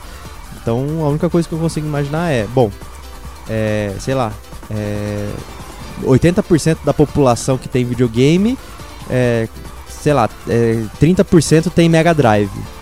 Até as pessoas comprarem o Sega Saturn, eu prefiro que elas comprem um aparelho que a gente vai ganhar um dinheirinho aqui no Mega Drive do que ter que esperar ela comprar o Saturn. Então, já que ela já tem o. Mega Drive, é melhor pagar 50 dólares num, num, num aparelho que melhora, entre aspas, o Mega Drive do que pagar 300 dólares num console totalmente novo, sabe? É o que eu penso que eles pensaram nessa época, entendeu? Não, não estou dizendo que é o certo, que eles fizeram o certo, entendeu? Então, é que eu nunca eu não vi. O, o Brasil era um mercado muito, muito importante do Mega Drive, mas eu acho que esse 32X não pegou aqui. Não. Não sei nem se chegou aqui. Não pegou no mundo todo. Tinha que conversar com alguém que comprou. O quê? Ele não pegou no mundo todo, velho. É, É, o não foi só no assim, Brasil, não. não. vendeu tanto que deveria ter vendido, sabe? Não, nem, nem nos mercados onde eles tinham É. o público-alvo deles, eles não alcançaram com o 32X. Foi um fracasso mesmo. É, então, o, o Sega Saturno e o 32X, os dois saíram em 94. Então ficou essa situação meio confusa. O, o fã não sabia o que comprava, qual que era o próximo console de verdade. Mas talvez isso, isso tenha refletido no não sucesso do Sega Saturno, vamos colocar assim.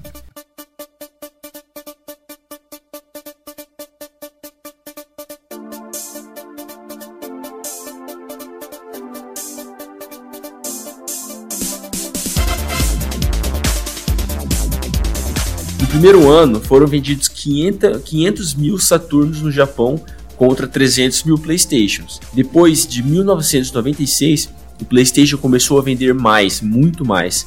E em parte, em parte isso aconteceu por causa do preço.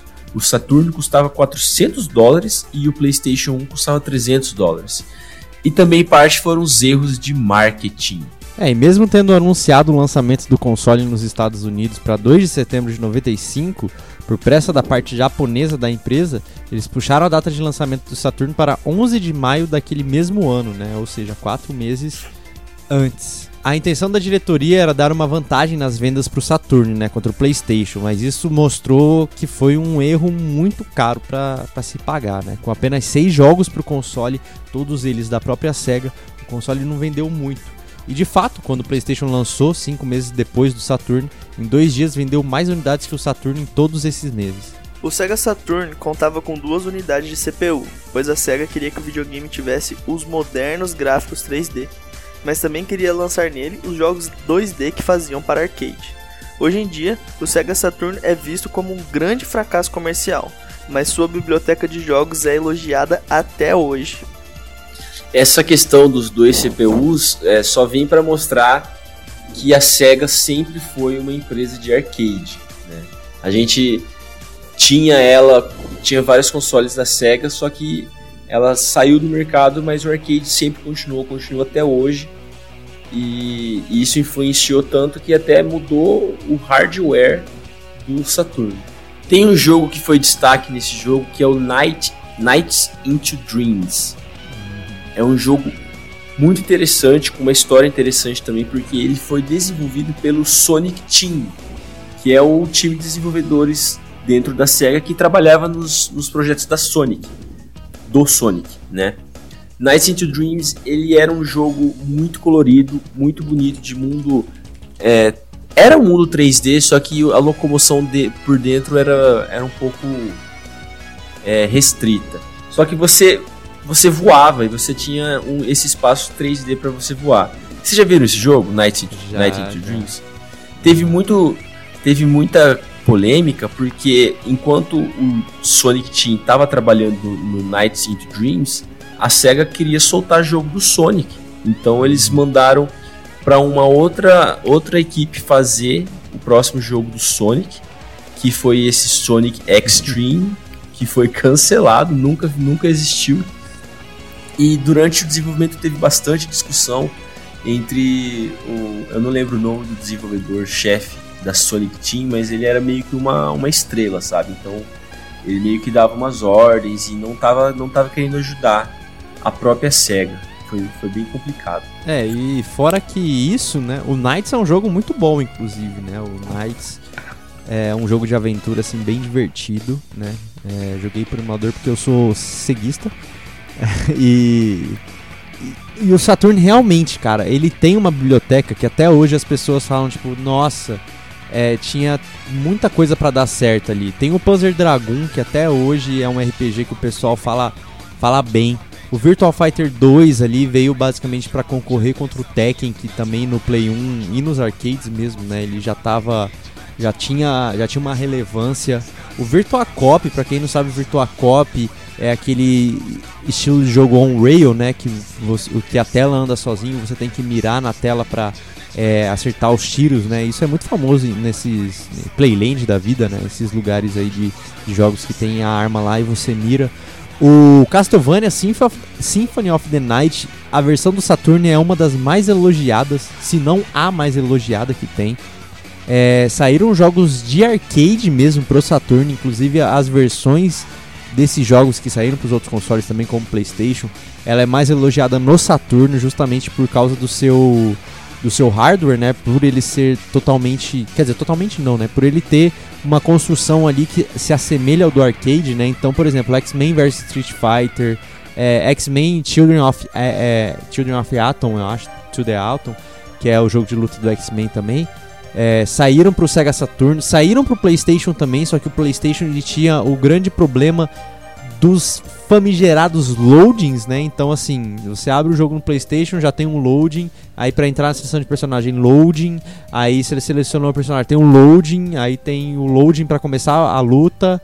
Aí, dá o round 1, dá um loadzinho, aí começa a luta. No Sega Saturno, ele já era direto ali. Era como se você realmente tivesse um arcade em casa. Em casa. Era basicamente um Neo Geo da vida, né? Falei do Virtua Cop, também teve o House of the Dead que até hoje também é um home rail que o pessoal assim sente falta, que, que sempre que sai faz um certo burburinho.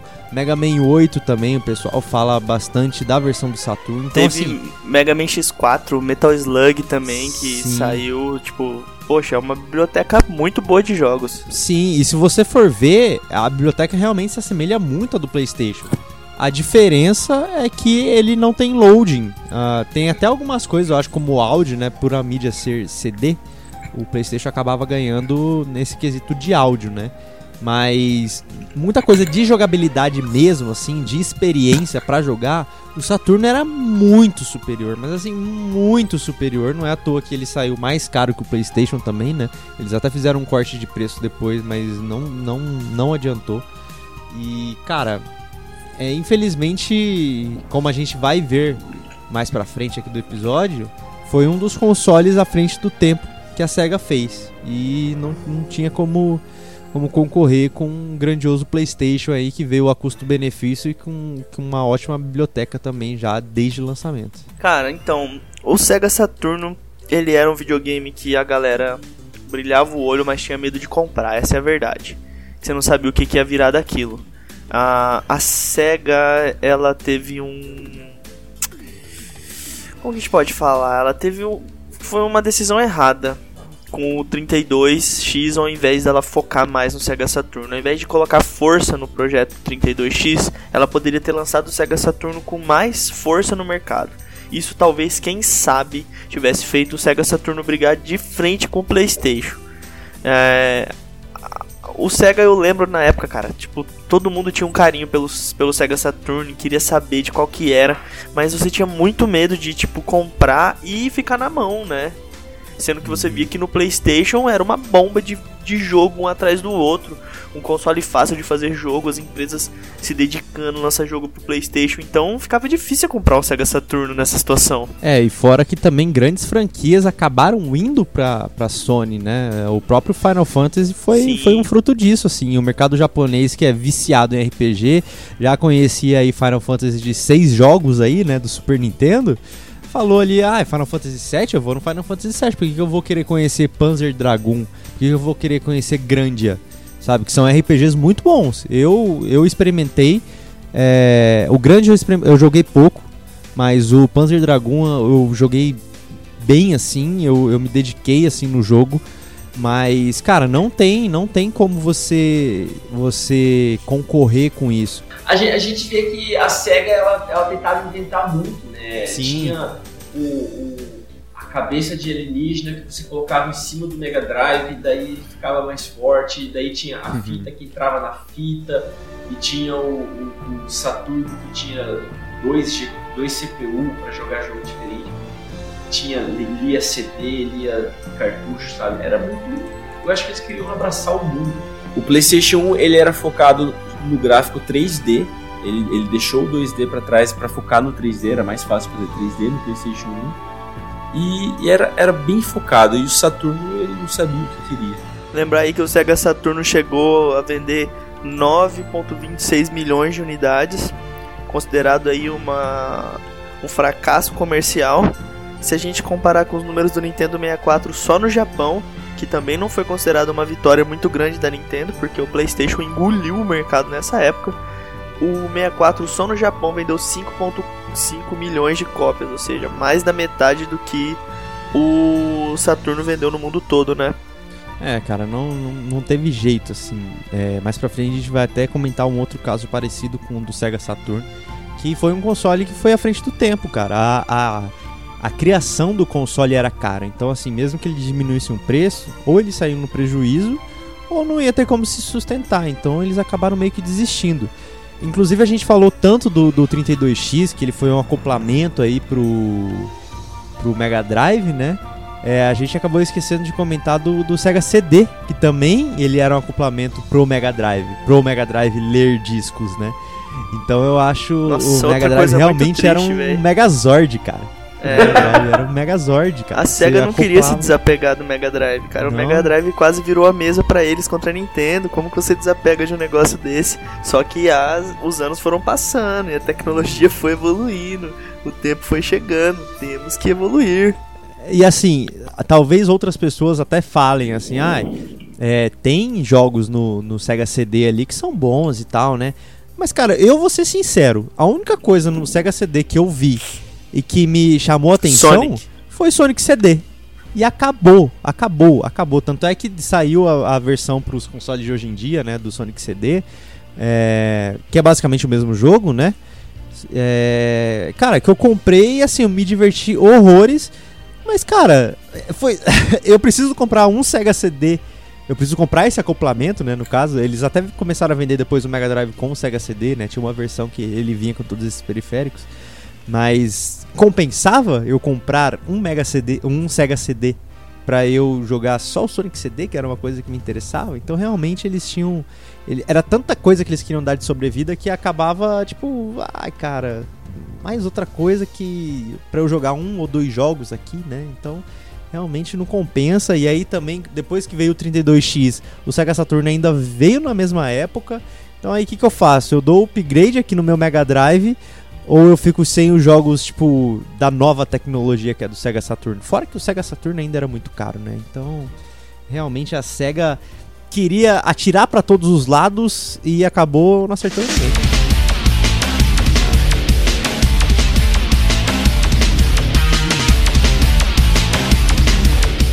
Então nós chegamos em 1998 e a SEGA lança o Dreamcast, que foi o Final Fantasy da SEGA. Se você não entendeu essa referência, nós já explicamos aqui por que, que o jogo se chama Final Fantasy. Era a última fantasia deles e se eles lançassem o jogo e não desse certo, a Square provavelmente fecharia as portas. E isso foi o que a SEGA fez. Até mesmo no nome. Dream é sonho e cast pode ser traduzido como lançar. Então eles estavam lançando os seus últimos sonhos para ver no que que isso ia dar. Depois do fiasco do Sega Saturno, o Dreamcast foi a última chance da Sega no mercado dos consoles e eles caíram atirando. O último console da Sega também é o seu melhor. O Dreamcast chegou primeiro no Japão em 98, com uma recepção fria. Em 99, com o lançamento nos Estados Unidos, a recepção foi bem mais calorosa, vendendo 500 mil unidades em uma semana. Quando a Sony anunciou o lançamento do PlayStation 2, foi um balde de água fria. Mesmo com as vendas muito expressivas, o concorrente viria ao mercado com dois anos de vantagem em pesquisa e desenvolvimento. O PS2 tinha os gráficos mais refinados, o DVD era uma mídia com mais espaço que o GD-ROM do Dreamcast, e o mais importante, o PS2 tinha um leitor de DVD. Esses fatores foram um prego e martelo no caixão da divisão de consoles da Sega. Em janeiro de 2001, a SEGA anunciou sua saída do mercado de consoles. Caras, eu vou ser sincero pra vocês. O Dreamcast é o console que, assim, depois que eu comecei a, a, a, a viver aí nessa, nessas histórias de consoles, né? Isso já foi ali no, no meio pro final da geração do PlayStation 2, que eu comecei a, tipo, querer. Eu comecei a me importar, assim, né? Do, da, de histórias, né? Tanto é que aí foi do meio pro final do PS2 que eu descobri que tinha o Xbox, que tinha o GameCube, assim. E aí eu comecei a ver e eu vi o Dreamcast. E, e eu sempre antes me perguntava, falei, nossa, mas é, sai tão pouco jogo do Sonic, né, né, nesses, nesses últimos tempos e tudo mais, que aí eu comecei a perceber que tinham vários jogos do Sonic no Dreamcast, né, inclusive alguns pra mim que são muito bacanas, assim, que é o Sonic Adventure 1 e 2, e muita gente gosta deles até hoje. É... E eu- aí eu descobri o Dreamcast, né? E aí eu resolvi ir atrás, né? Do que que é, o que que era o Dreamcast, né? Por que que, por que que não existe mais o Dreamcast? E cara, quando eu comecei a ver é, e comecei a fuçar nessas coisas, porque é, já era a época que eu queria emular tudo pra poder jogar, né? Era a época que emulador de PS2 existia, mas não rodava de jeito nenhum. Então a gente sempre tentava algumas alternativas, tinha emulador de arcade, já que a gente não, já que eu não ia pra, pra boteco jogar no arcade, né? E as e as grandes os grandes playgrounds aqui já estavam começando a fechar, esses playgrounds que tinham arcades, né, para você poder jogar já estavam fechando. Então eu comecei a pesquisar mais de emuladores sobre isso. E aí eu comecei a ver o Dreamcast. Aí eu comecei a ver. Aí eu olhei e tal. Ainda não tinha PS2 nessa época. Meu irmão, depois de um, um tempo, ele comprou o, Play, o, PlayStation 2, mas já, já era ali no final da vida dele. E aí eu comecei a olhar, eu falei, cara, olha aqui, é, o pessoal sempre fala de Marvel vs Capcom 2, nesse Dreamcast tem o Marvel vs Capcom 2, tem Capcom vs SNK 2, o 1 que eu jogava no, no PlayStation 1, e agora eu, eu sei que tem o 2. É... Crazy Taxi, que era um jogo que eu via que muita gente jogava em arcade, eu falava, nossa cara, olha o tanto de Crazy Taxi era demais. Crazy Taxi, Taxi, era muito bom, cara. Era, quer dizer, ainda é, né? Porque ainda tem os jogos para você jogar aí no computador, essas coisas, mas é um jogo muito bom, principalmente naquela época, cara. Era era arcadezão extremo assim, principalmente para você poder jogar em casa. E aí eu, como um aficionado de jogos de luta, começo a olhar que tinha muito jogo de luta, muito jogo de luta. Tinha um Power Stone, que era um jogo de luta tipo 3D com uma visão de cima assim, que se você olha você fala, cara, que jogo bizarro, né? Mas aí você vai jogar o jogo, o jogo é uma delicinha de jogar, cara. Que eu ficava, nossa, como que os caras não dão continuidade nisso? Por que, que o Dreamcast falhou? Aí quando você começa a ler a história, você fala, ah, tá, entendi, entendi por que isso aconteceu. A SEGA teve um pequeno problema com o lançamento do, do Dreamcast. E esse pequeno problema é simplesmente o console mais vendido de todos os tempos. Não tem o que fazer, mano. A Sony lançou o PlayStation 2. Fudeu, corre, negada. Não tem o que fazer. Como que você vai concorrer? O PlayStation 2 vendeu mais que o PlayStation 3, que também é da Sony, veio depois. Vendeu mais que o PlayStation 4, vendeu mais que tudo. Como que ganha dessa Cara, infelizmente a Sony lançou o console cedo demais. Que se ela esperasse dois aninhos, ela ia ver o PlayStation 2 e ela ia falar: Hum, vamos investir em outra coisa, vamos fazer outra coisinha aqui, vamos lançar, sei lá, um portátilzinho, vamos, não sei, vamos tentar fazer uma parceria, desenvolver só jogo.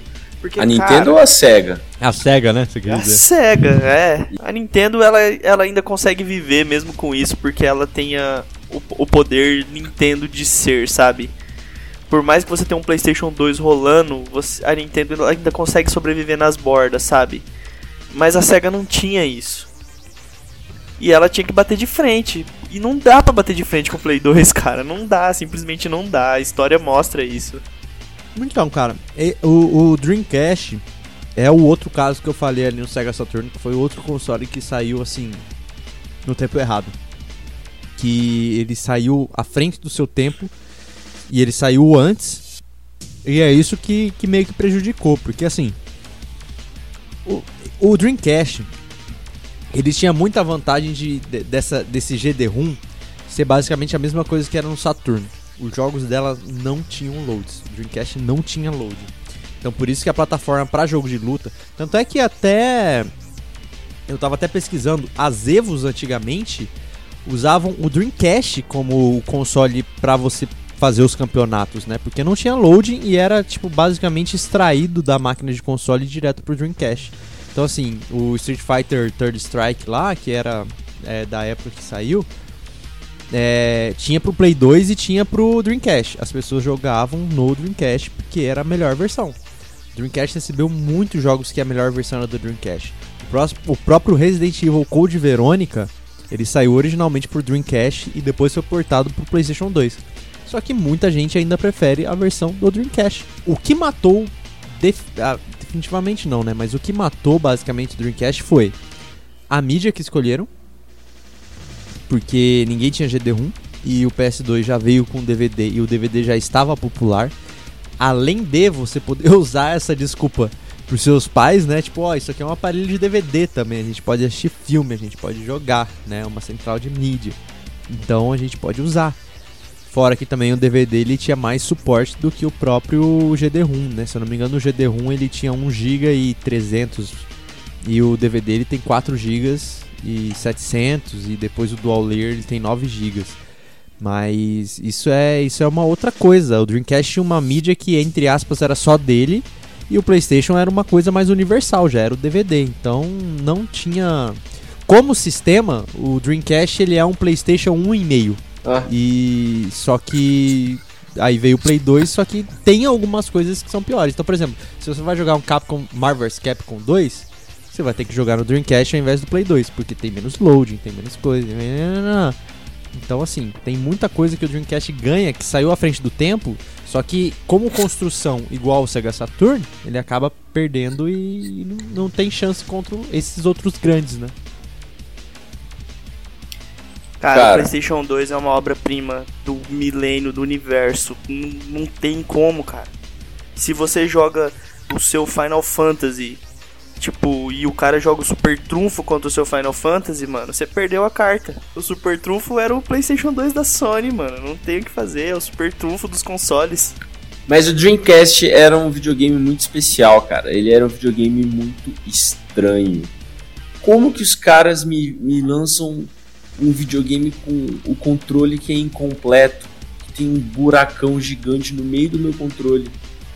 Qual que é o sentido disso? É- era, a técnica era, ah, agora ele vai querer comprar um memory card, vai colocar aqui e tal.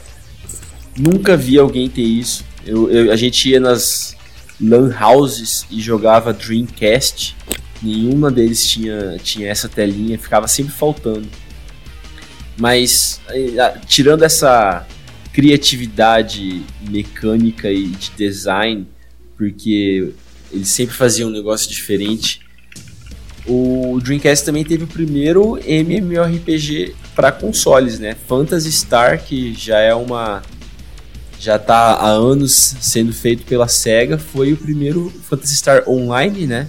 Foi o primeiro é, MMO para console e era para Dreamcast. Então, de novo, o Dreamcast estava tava bem à frente do seu tempo. Ele já vinha com, com um modem para conectar na internet e tinha a rede para jogar online e tudo mais. É, acho que pouca gente pôde aproveitar isso. Também no PlayStation 2 dava, mas acho que pouca gente aproveitou. Mas é, eles estavam apresentando pro mundo, né? Inclusive, isso foi um do. Obviamente, lá fora, né? É, foi muito sucesso, assim, lá na. lá, principalmente nos Estados Unidos, né? Porque o Dreamcast ele tinha NBA, né? Tinha esses jogos de esportes é, que saíam pro Dreamcast e as pessoas jogavam online. Jogavam NBA online, jogavam NFL, que é o, o, o hockey, né? E jogavam tudo isso online, cara. E a gente obviamente a gente não sabia e também no Brasil a gente não tinha, eu acho, internet suficiente para poder é, querer jogar online, né? Mas, cara, você poder jogar jogo de luta online com qualquer pessoa do mundo, cara, foi um negócio assim que, pá, se eu soubesse na época, entendeu? Se eu tivesse a cabeça na época para entender o que que, o que que era isso, eu ia ficar maluco, maluco pra querer ter um bagulho desse, pra ter uma internet boa pra poder jogar online, sabe? Porque você tinha um navegador, você podia navegar na internet pelo, pelo Dreamcast. E, e e isso, tipo, lá em 1999, cara. 99, a gente não tava nem nos anos 2000. Isso, Eu quero, quero fazer um adendo aqui faça. sobre um jogo de Dreamcast. Echo the Dolphin, Ah. Defender of the Future, mano. Esse jogo era top. Cara, vai tomar no cu, velho. Você é um golfinho, mano. Eu queria muito ser um golfinho, mano. Sair por aí fazendo. O cara mandou. Caraca, aqui, como que você fez isso, cara? É o superpoder que eu tenho. O cara mandou um golfinho ao vivo aqui. né? Ao vivaço. Ao vivaço, ao vivaço. Ele tem um, um golfinho em casa. É o, e o nome dele é Echo. Eco. A gameplay desse jogo é muito boa, cara. Me desculpa, eu não podia não falar desse jogo, velho. Puta merda, mano. Tu é um golfinho nadando pelo oceano, tentando salvar o futuro da humanidade. Pô, eu, não- eu não sei se você tá zoando ou não, mas o- a jogabilidade era bem da hora até. Não, é- chama muita atenção. A mesmo jogabilidade é boa, mas tipo, a. a... a existência do jogo é esquisita, entendeu? Cara, Não, como que você é- é uma esse- pessoa isso, velho? Você vai ser um golfinho que salva o futuro. Tipo, parece ser muito massa você nadar pelo- Mano, você tá falando pelo- da época de do Capitão Planeta? Você tá ligado, né? Cara, mas o É Capitão a Planeta mesma é um super-homem, mano. É um super-homem dos elementos. Tipo, ele não é um golfinho. Se o Capitão Planeta fosse um golfinho, ele não tinha feito sucesso, velho. O tinha. Capitão Planeta, ele, ele devia montar no Echo e salvar os mares. Sim, não, mas você isso tem já é o ponto. Aquaman já. Imagina, oh, nunca teve um jogo do Capitão Planeta, né, mano? Podia fazer um crossover Echo the Dolphin, Capitão Planeta e. e. a. Ah, esqueci o nome, deixa pra lá. A Luísa Mel, a Luísa Mel, pra salvar os animais. Alô, Tipo assim, desenvolvedores brasileiros, temos por uma favor. ideia com vocês. Não, tipo assim, ó, você controla um, um carinha, daí na hora que você precisa salvar o planeta, você chama o Megazord, tipo, o Capitão Planeta é o corpo, a Luísa Mel é os braços e o Dolphin é o- a cauda, tá ligado? que loucura, mano. Ai, mas Não, você mas tem razão, falando- parece ser muito divertido você controlar o golfinho nadando pelo mar. Eu só não consigo achar um objetivo que me motive ser um golfinho Exatamente. nadando pelo oceano, entendeu? É. Mesmo Tá, que mas falando em jogo bizarro, vocês viram esse Seaman de 99? Sim, eu ia falar dele agora, mano. Eu ia falar. Que jogo bizarro. É, é, um- é um Tamagotchi. É um Tamagotchi pra Dreamcast e você joga com a sua voz. Basicamente. É esse o nível de bizarrice que a gente tá falando aqui. Isso vai além, na verdade, né? Porque assim, você, você fala no microfone, né? Isso é muito Black Mirror, né? Começa daí. E só que não é só cuidar de um peixe. Um peixe com cara de homem, aliás. É, e você tinha que comprar o, você tinha que comprar o Mano. microfone. É o peixe Chernobyl, velho. Exatamente, doido, velho. cara. Eu já tinha visto esse jogo, mano. É o É- cúmulo do bizarríssimo, isso, velho. Bizarro. É bizarro. E você tinha que entrar todo dia pra cuidar do peixe. O, o jogo sabia se você não entrasse, cara. Mano, na moral, eu não ia conseguir dormir se eu jogasse esse jogo e, vi- e visse esse peixe, velho. Ele ia tá nos meus sonhos me perseguindo, tá ligado? É- Mano do céu. Pois é, mano. É uma coisa pra você ficar meio assustado mesmo, mas a tecnologia era bacana, né? Cara, Ô. vamos ser sinceros. Eles podiam ter colocado um, um Baby Sonic pra você criar e Sim. virar um Sonic diferente, tá ligado? Com Tipo, certeza, com certeza. Tipo, mano, cria uns 20 tipos de Sonic diferente e faz você descobrir o ovinho, pipipi, popopó. Pique Digimon World, tá ligado? Cara, mas é porque isso meio que já existia, né? No Sonic Adventure 2 ou 1, eu não lembro. Foda-se, que mano, não me faz esse Seaman aqui, cara, vai cagar, mano. Você olha isso aqui, dá uma gastura da bexiga, velho. É muito É estranho, feio. é muito estranho, é muito feio. Esse que é o pior, é muito feio, cara. Mas você falou aí, o Sonic Adventure 2, eu acho, ele tem um sistema ali de meio de Tamagotchi ali que você pode cuidar do seu, do seu caos lá, né? Que é o bichinho bonitinho, você pode cuidar dele ou deles, né? Você pode ter mais de um. E, inclusive, é, outra coisa, né? Nessa época aí, que também o, o Mario já estava muito maior do que já era no, no Super Nintendo, né? É, no Nintendo 64, né? Tinha o Mario Party da vida, né? Que, que a SEGA vai lá e faz? Faz tipo um, um Sonic Party, né? Que se chama Sonic Shuffle. Que é basicamente o Mario Party do Sonic pro Dreamcast. E querendo ou não é divertido, mas obviamente Mario Party é mais divertido porque só em um console já tem quatro jogos. Então assim, tem uma variedade maior. Mas aí a gente vê que, que a SEGA começou a cair, porque começou realmente a copiar, né? é, outros jogos de sucesso ali da própria Nintendo, né? A, a- muitos jogos do Sonic acabaram sendo copiados da do Mario, né? O próprio Sonic Adventure é meio que uma cópia do do Mario 64, né? Porque ele já foi ali a mudança do, do Sonic pro mundo 3D, né? Você controla o Sonic na visão em terceira pessoa ali, né? De mundo meio aberto. O Sonic Adventure 1 é aberto, o 2 já é por fase. E, e aí você vê que tem muitos jogos bons e infelizmente que são meio que cópias também do, do, do que o Mario já fez, né?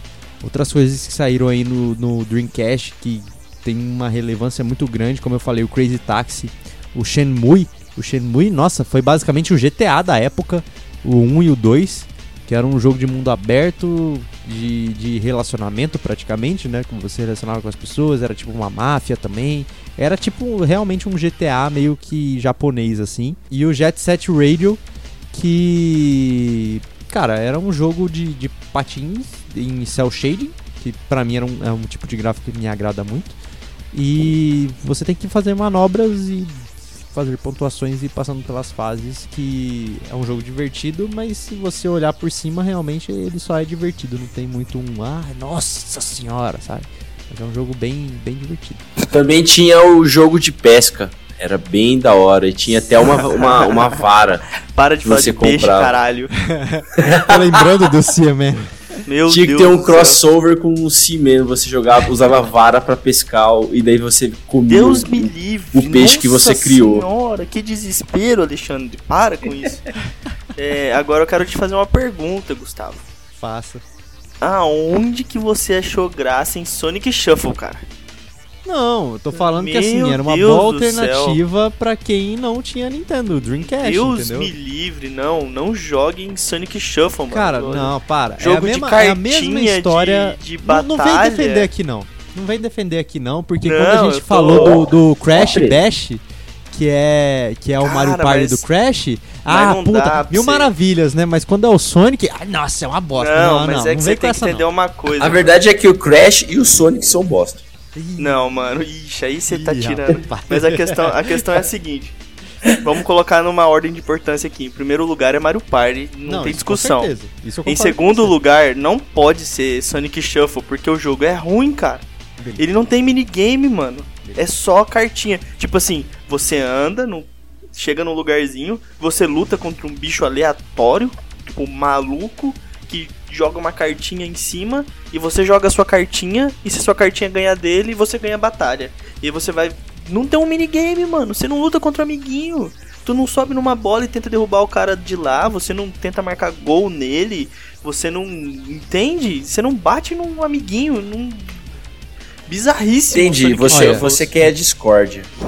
Não, a É. Discord é importantíssima nesse Ele tipo de quer jogo, porque né? com certeza ele não jogou o Sonic Shuffle direito, porque tem minigame sim, tá? Eu tô aqui, eu tô explanando aqui mesmo. Inclusive tem até um minigame que é meio igual ao do, do Mario aqui. Party.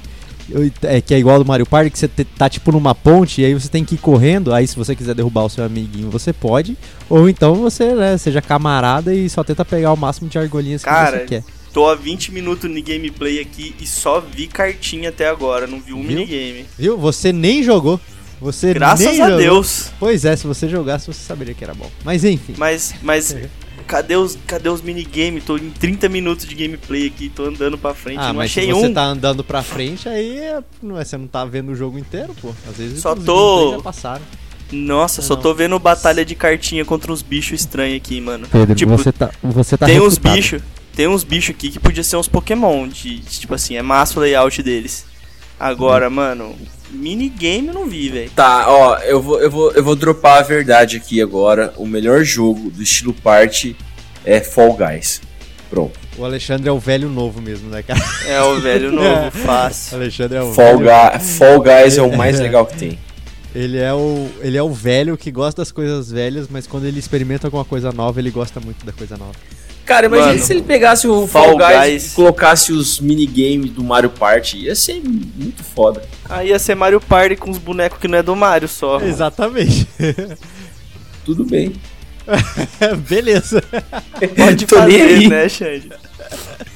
Caraca, mas eu tô vendo aqui os minigame do, do Sonic Shuffle aqui, velho. Tem uns minigame muito copiados de Mario Party mesmo, Sim, tipo, cara, é muito, o- muito, muito. aquele que você tem que ir andando pra abrir a porta e não ser comido pelo Chomp, tá ligado? Sim. Tem esse minigame, tipo, Tem o de pular a corda também, tem vários, vários. tem o da vários copiados. pontezinha que você vai correndo. Vários, vários. Engraçado, engraçado. Mas, cara, estranho porque, tipo assim, eu tava vendo o jogo no tabuleiro, de verdade isso, eu tava vendo o jogo no tabuleiro e em meia hora não apareceu um minigame, era só cartinha e briga contra monstro. Eu tive que procurar um jogo onde só tem minigame pra entender. Dá- Dê uma chance pro Sonic Show com você. Você Ah, e vou- mais alguém, vou- obviamente, né? Porque jogar jogo party sozinho é uma. Vou ficar te devendo, hein? Ô amigo, eu vou. Quando essa pandemia acabar aqui, eu vou deixar tudo pronto aqui pra gente poder jogar. Assim eu até jogo. Ah, então tá Nice. bom. Me ganhou, eu você, eu você e o Alexander. Demorou. Agora é Alex Under. É.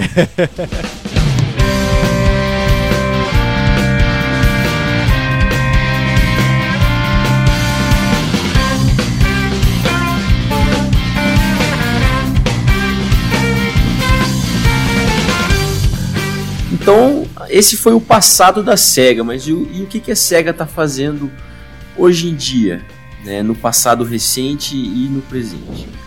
Bem, desde 2001, a SEGA passou por muitas mudanças. Em 2003, a empresa japonesa Semi Corporation comprou ações da SEGA e se tornou sua principal acionista. Já em 2004, Sega e Semi se tornaram subsidiárias de uma empresa de holding chamada Sega Semi Holdings. Uma empresa de holding é como uma empresa cujo propósito é ser dona de ações de outras empresas. Uma holding não produz nenhum produto e também não presta nenhum serviço. A Sami era originalmente uma empresa de pachinko, um jogo mecânico que cruza a linha entre arcade e caça-níquel. Esse tipo de jogo é muito comum no Japão. É, para nós brasileiros, basicamente, é um caça-níquel, só que com temáticas de jogos. Né? Em 2015, a Sega Corporation passou por uma grande reestruturação. Empresas foram separadas para cuidar de divisões de arcades, outras para os jogos eletrônicos e outras para a linha de brinquedos. Atualmente, a SEGA está apostando nas suas propriedades intelectuais, como o filme do Sonic, que foi um sucesso de bilheteria. Foi apenas um começo.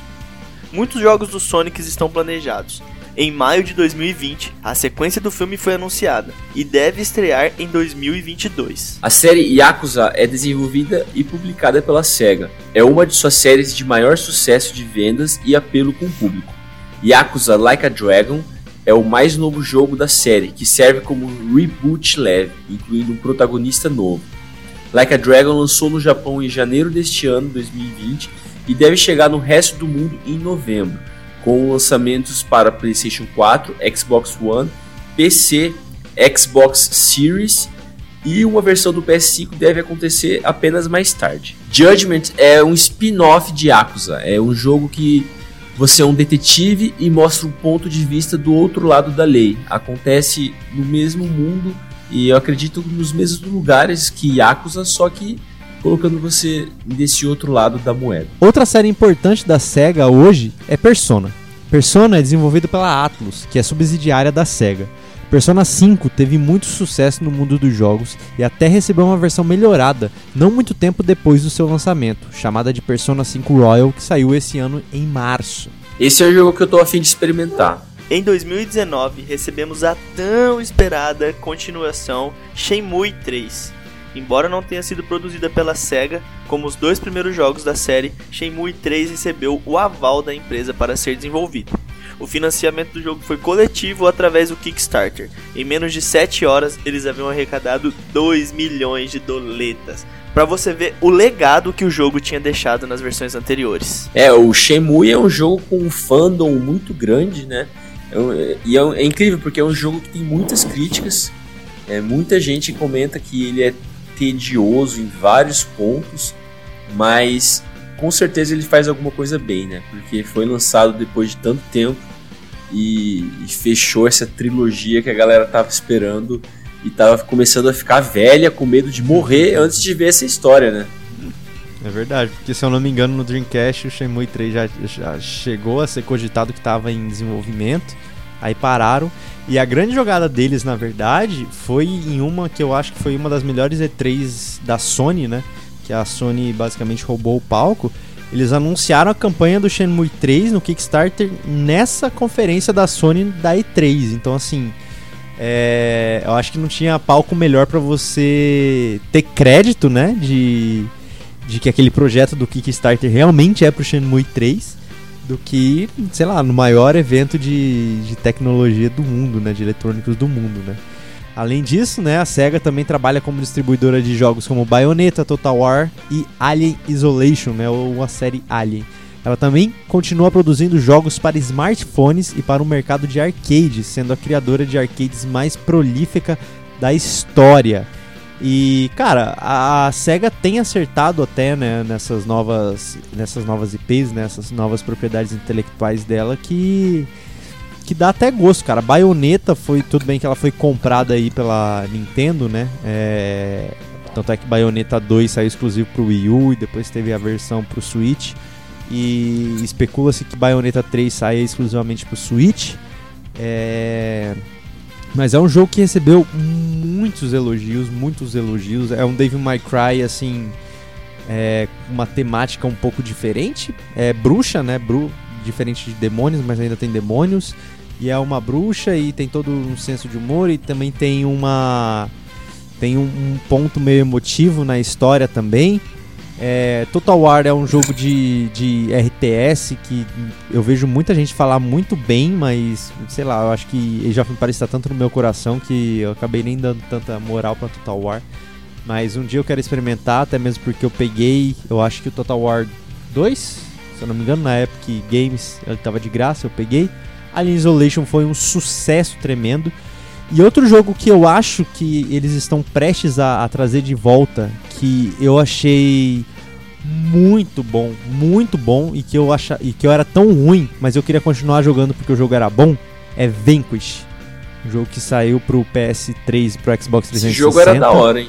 O, o Vanquish era muito bom, era um jogo em terceira pessoa futurista e você tinha uma mecânica assim, tipo, muito realmente futurista, assim, de, de tiro, né? De movimentação, que você corria muito rápido, você pegava o cover muito rápido, você atirava no, em outras pessoas com armaduras, assim, bem futuristas mesmo. Eu falava, cara, Vanquish é um jogo que, que eu queria um dia sentar e jogar até o final, porque eu joguei pouco e eu era ruim também, eu não tinha muita habilidade, né? Também não, eu tinha outras coisas para jogar e foi basicamente aquela desculpa, tipo, não, eu quero terminar outras coisas antes de jogar Vanquish pra valer. E, e, eu fiquei com esse gostinho assim para sempre, né? Aproveitar que agora saiu a versão remasterizada aí pro PS4 e pro Xbox One. Torcendo para que um dia saia para PC, né? É, se sair, com certeza eu vou, vou jogar ele. Mas a SEGA ainda é, que não, não é mais a grande dos consoles, né? Não é aí a quarta concorrente aí de, de console, né? Teve que ver a partir do, do Nintendo GameCube, pequenos passos aí, ela juntar forças com a sua maior rival dos anos 90 e parte dos anos 80, né, que é a Nintendo, teve que ceder o Sonic pros consoles da Nintendo, né, no GameCube mesmo, Sonic Adventure 2 Battle, Sonic Heroes, é, não lembro se teve outro Sonic no GameCube, mas no Wii a gente já teve aí jogos exclusivos, inclusive do Sonic, né? Sonic and Secret Rings. A gente teve Sonic and the Black Knight. A gente teve o sucesso estrondoso que foi Sonic Colors, que é exclusivíssimo do Wii. Você só pode jogar no Wii. É, teve Sonic Unleashed também que saiu tanto para o Wii também quanto para PS2, PS3 e Xbox 360. A gente teve a união muito improvável do Sonic no Smash Bros, né? Finalmente todos os fãs queriam ver o Sonic sentando sarrafo no Mario ou o contrário no caso do Pedro. E esse sonho ficou possível a partir oh, do Smash Bros Brown até hoje. Eu quero deixar claro que eu sempre achei que o Sonic ia bater no Mario. Ah, Até porque bom. o Mario é um encanador gordo com bigode e o Sonic é um ouriço tipo, ligeirinho, tá ligado? Ah, então, então tá bom. É, Só- e o Sonic tem namorada e o Mario nunca nem deu um beijinho na Princesa Peach. é porque a princesa tá em outro castelo, cara. Não, mas, mas o Sonic também ele é bad boy, né? A Amy, É teoricamente, ele, ele, ele rejeita a Amy. A Amy é muito. Imagina se eles pegassem É e que ele namora o fizessem um Knuckles. Sonic. Ó, o Gustavo vai rir de mim agora, mas imagina se eles pegassem um Sonic e fizessem uma história adulta, que nem o. O. Qual que é o nome? Esqueci. Caralho, Esquilo. Alexandre, suas ideias hoje estão uma bosta, É, hoje- velho. Você hoje quer foi- fazer um jogo de essa- pesca do, Ah. do, do- da porra do Fisherman agora, você vê que essa bosta de jogo adulto do Sonic, velho. Imagina, qual que é o nome da porra do esquilo, caralho, que, que gira o rabo lá? Tails. O- É. Não! É uma raposa. Não!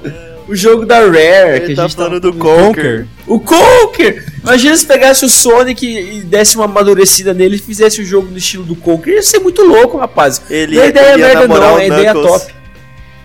Ele ia namorar... O Knuckles é homem.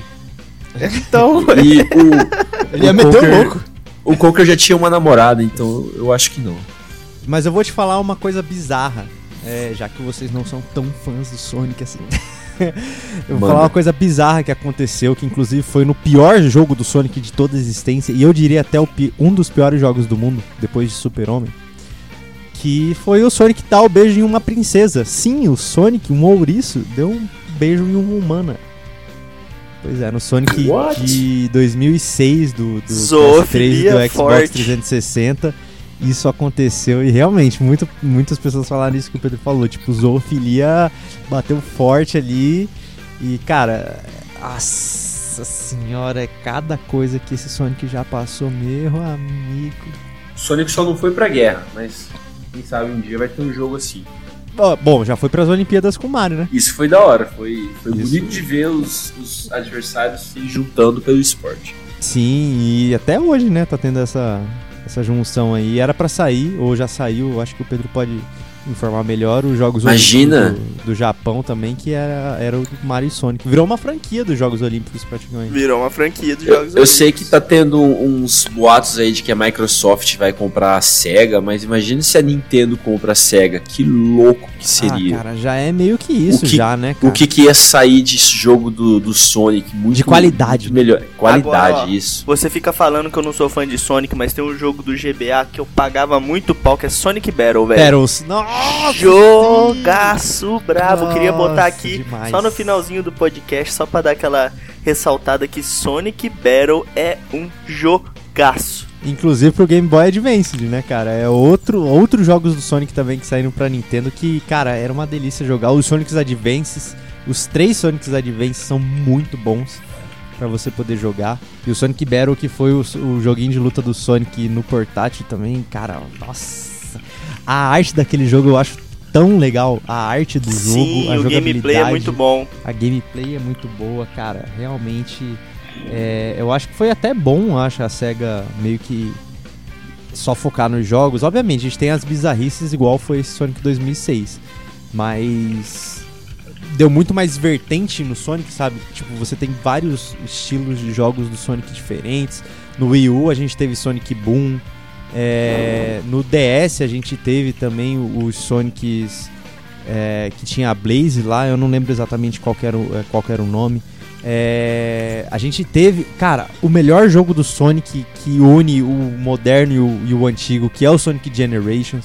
Cara, Pra a gente vai ter um episódio de jogo. Sonic. Calma, Gustavo. calma, Ai, eu não calma. consigo, eu tô querendo já dar a prévia aqui. Calma, calma, calma. Gente, é isso aí. A gente vai ficando por aqui. Antes de encerrar, eu queria chamar aqui só o Momento Pode Indica, onde nós fazemos indicações culturais ou não para vocês, nossos ouvintes. E eu queria começar com Alex André, que, que você trouxe pra gente hoje, esse episódio dessa semana.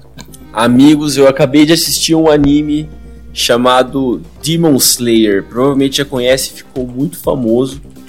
Tem só uma temporada até agora. E obviamente ele veio de um mangá que com certeza é muito melhor, blá blá blá blá blá. Só que Demon Slayer, suavão, gostei. O estilo shonenzão que o cara, que nem eu já falei, apanha, apanha, daí levanta ah, pelo poder do amor, não sei o que, e destrói o inimigo. Então acalenta o nosso coração. É, Demon Slayer. Gustavo, conta pra gente o que você trouxe essa semana pra gente e ficar mais enriquecido culturalmente, ou não. Ou não. Mas eu queria trazer então essa última pedida que eu fiz aqui, né? Eu vou trazer um Soniczinho aqui pra gurizada, né? Ele não É, se aguenta mesmo, velho. não, não me aguento, cara, não me aguento, cara. E é o Sonic Generations, é, infelizmente não tem para as plataformas atuais, é, tem para PC, obviamente, né? É, mas ele é, ele saiu pro PlayStation 3, pro Xbox 360 e tem uma versão do 3DS que eu joguei também, eu achei divertida porque é, a jogabilidade do Sonic moderno ele é a mesma coisa do Sonic Unleashed, só que melhorado, bem melhorado, que é uma mistura de 3D com 2D. E tem o Sonic clássico que é totalmente 2D, né? É, já na versão do 3DS, ele meio que mistura a jogabilidade dos Sonics do DS. Então o Sonic moderno ele ainda é em, em 2D, só que ele tem o boost, ele tem algumas coisas é, diferenciais ali que já tinha nos portáteis da Nintendo. E também tem a versão é, é, clássica do Sonic também, que é o jogo totalmente em 2D, do melhor jeito o Sonic de ser. Então fica a dica aí, inclusive para quem jogar no PC, o jogo tá sempre muito barato na Steam, eu acho que ele é 10 reais, eu acho. O jogo é de 2011, então acho que os PCs de hoje em dia rodam assim, tranquilíssimo, você pode comprar, vai se divertir bastante. Eu acho que é uma grande homenagem a, na época, né? Acho que 20 anos do Sonic, 25 anos do Sonic. Era, foi uma grande homenagem, um jogo que deu muito certo, que eles tentaram repetir com Sonic Forces. Não foi tudo isso, é um, jogo, um joguinho bacana, mas o Sonic Generations realmente é tipo a cereja do bolo ali de, de, em comemoração e em homenagem a todos esses anos de vida do Sonic. Então fica a minha, minha indicação aqui que é a Sonic Generations. Eu vou falar a minha agora. E eu vou no pique do Xandão, que a gente estava falando sobre isso esses dias, sobre animes. E é um anime bem antigo, é um anime top demais, que se você assiste, você vai até o final. Ele é curto, porque também anime infinito é aquele negócio, né? Você não vou, vou indicar um One Piece da vida, porque pode ser que você morra sem ver o final do negócio. Então, vou indicar aqui Samurai Champloo, um, um anime incrível sobre samurais, onde você tem dois samurais, um que luta nas batalhas certinha, com habilidades treinadas pelo seu sensei, tentando ser o mais meticuloso possível nos seus golpes e não gastar energias, e o outro que é um samurai que luta uma batalha mais de rua, mais marota, mais moleque, fazendo uns freestyle enquanto ele luta, e a jornada desses dois caras junto com uma menina à procura. Parece o Ronaldinho Gaúcho, isso, samurai. É, é exatamente isso, cara. Poxa, você descreveu bem, é o Ronaldinho Gaúcho samurai, tá ligado? Exatamente isso. Aquele rolê aleatório, tipo, ah, fui preso no Paraguai. Ah, virei samurai no Japão. É, mano, mas se você assistir, você vai perceber que ele se mete nos rolês bem aleatórios. Pique Ronaldinho Gaúcho mesmo. Ele só não tem uma bola que ele fica chutando, mas ele faz isso com a espada, cortando cabeças. Então, tá assiste lá, Samurai Champloo, top das galáxias. E galera, a gente vai ficando por aqui.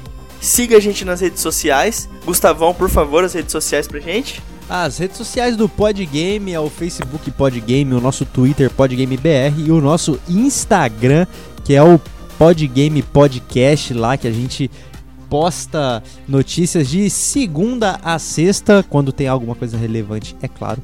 E você também fica sabendo do lançamento dos episódios. E também tem stories diários ali. A gente sempre conversa com todos os nossos ouvintes pelos stories, a gente compartilha algumas experiências nossas, o que estamos jogando, o que estamos fazendo, o que estamos pensando, tudo lá no stories do Podgame. Então, acesse lá o nosso Instagram também, que é o PodgameBR, ou Podgame Podcast, PodgameBR é o nosso Twitter. E também você pode enviar um e-mail pra gente, para você contar a sua experiência. Pode ser sobre esse episódio, pode ser sobre o episódio anterior, só deixa marcado aí sobre qual episódio que você está falando, se você está falando de algum episódio específico e também deixa escrito se você quer que, que, a gente leia aqui no final do podcast, né? Que se vocês tiverem alguma pergunta, alguma dúvida, alguma sugestão ou até mesmo alguma indicação para entrar aqui no momento pode indica, você também pode mandar no nosso e-mail que é o contato podgame@gmail.com. E agora é com você, Pedrão. A gente também está em vários agregadores, quase todos eles existentes no universo para você poder compartilhar com seus amigos. Alexandre, por favor, conta para a gente, além do Spotify, aonde mais nós estamos? Pessoal, você pode encontrar a gente em todos os, os agregadores possíveis. Aí a gente está no Deezer, a gente está no Castbox, Google Podcast, Apple Podcast e esqueci algum? Não, não. E o Spotify que o Pedrão já mencionou. O Spotify de lei, né? O Spotify é, padrão, é... né? É, é a Nintendo do rolê, tá? Todo Inclusive, já sabe. Inclusive, fiquem ligados aí que é, o Spotify vai abrir aí um, uma aba de, de enquetes aí, né, na, na sua plataforma de podcast no Spotify. Então, é, pra gente ter mais um, um, um, uma rede aí de interação com vocês, perguntar aí também às vezes o próximo tema do próximo episódio aí, a gente deixa lá no Spotify para você poder votar e você deixar a sua opinião lá, o que, que você acha, o que, que você está gostando do episódio ou não lá pelo Spotify. Então fiquem atentos que essa atualização pode chegar mais cedo que a gente espera. E é isso aí, a gente vai ficando por aqui. Tchau, tchau. Hasta la vista, galera. Abraço. Tchau, tchau. Siga!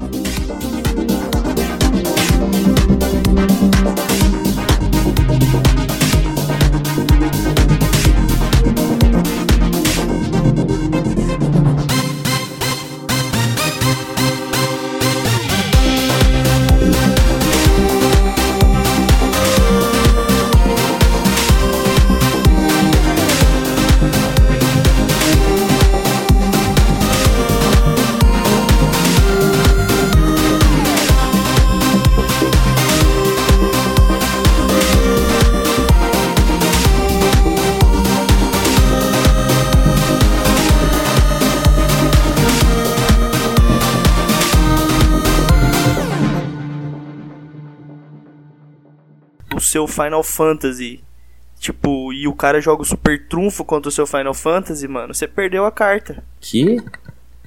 Que jogo é esse? Você nunca jogou Super Trunfo, cara? Mas super trunfo de videogame? Não, foi Nossa, uma mano. metáfora. Ah, ixi, não, não peguei, não peguei. Eu falei Fiquei o com. seguinte, velho. Esse seria um super trunfo bem seu- legal. o seu Final Fantasy, que o Dreamcast é o Final Fantasy da SEGA, e o cara joga o Super Trunfo, você perdeu a carta, irmão.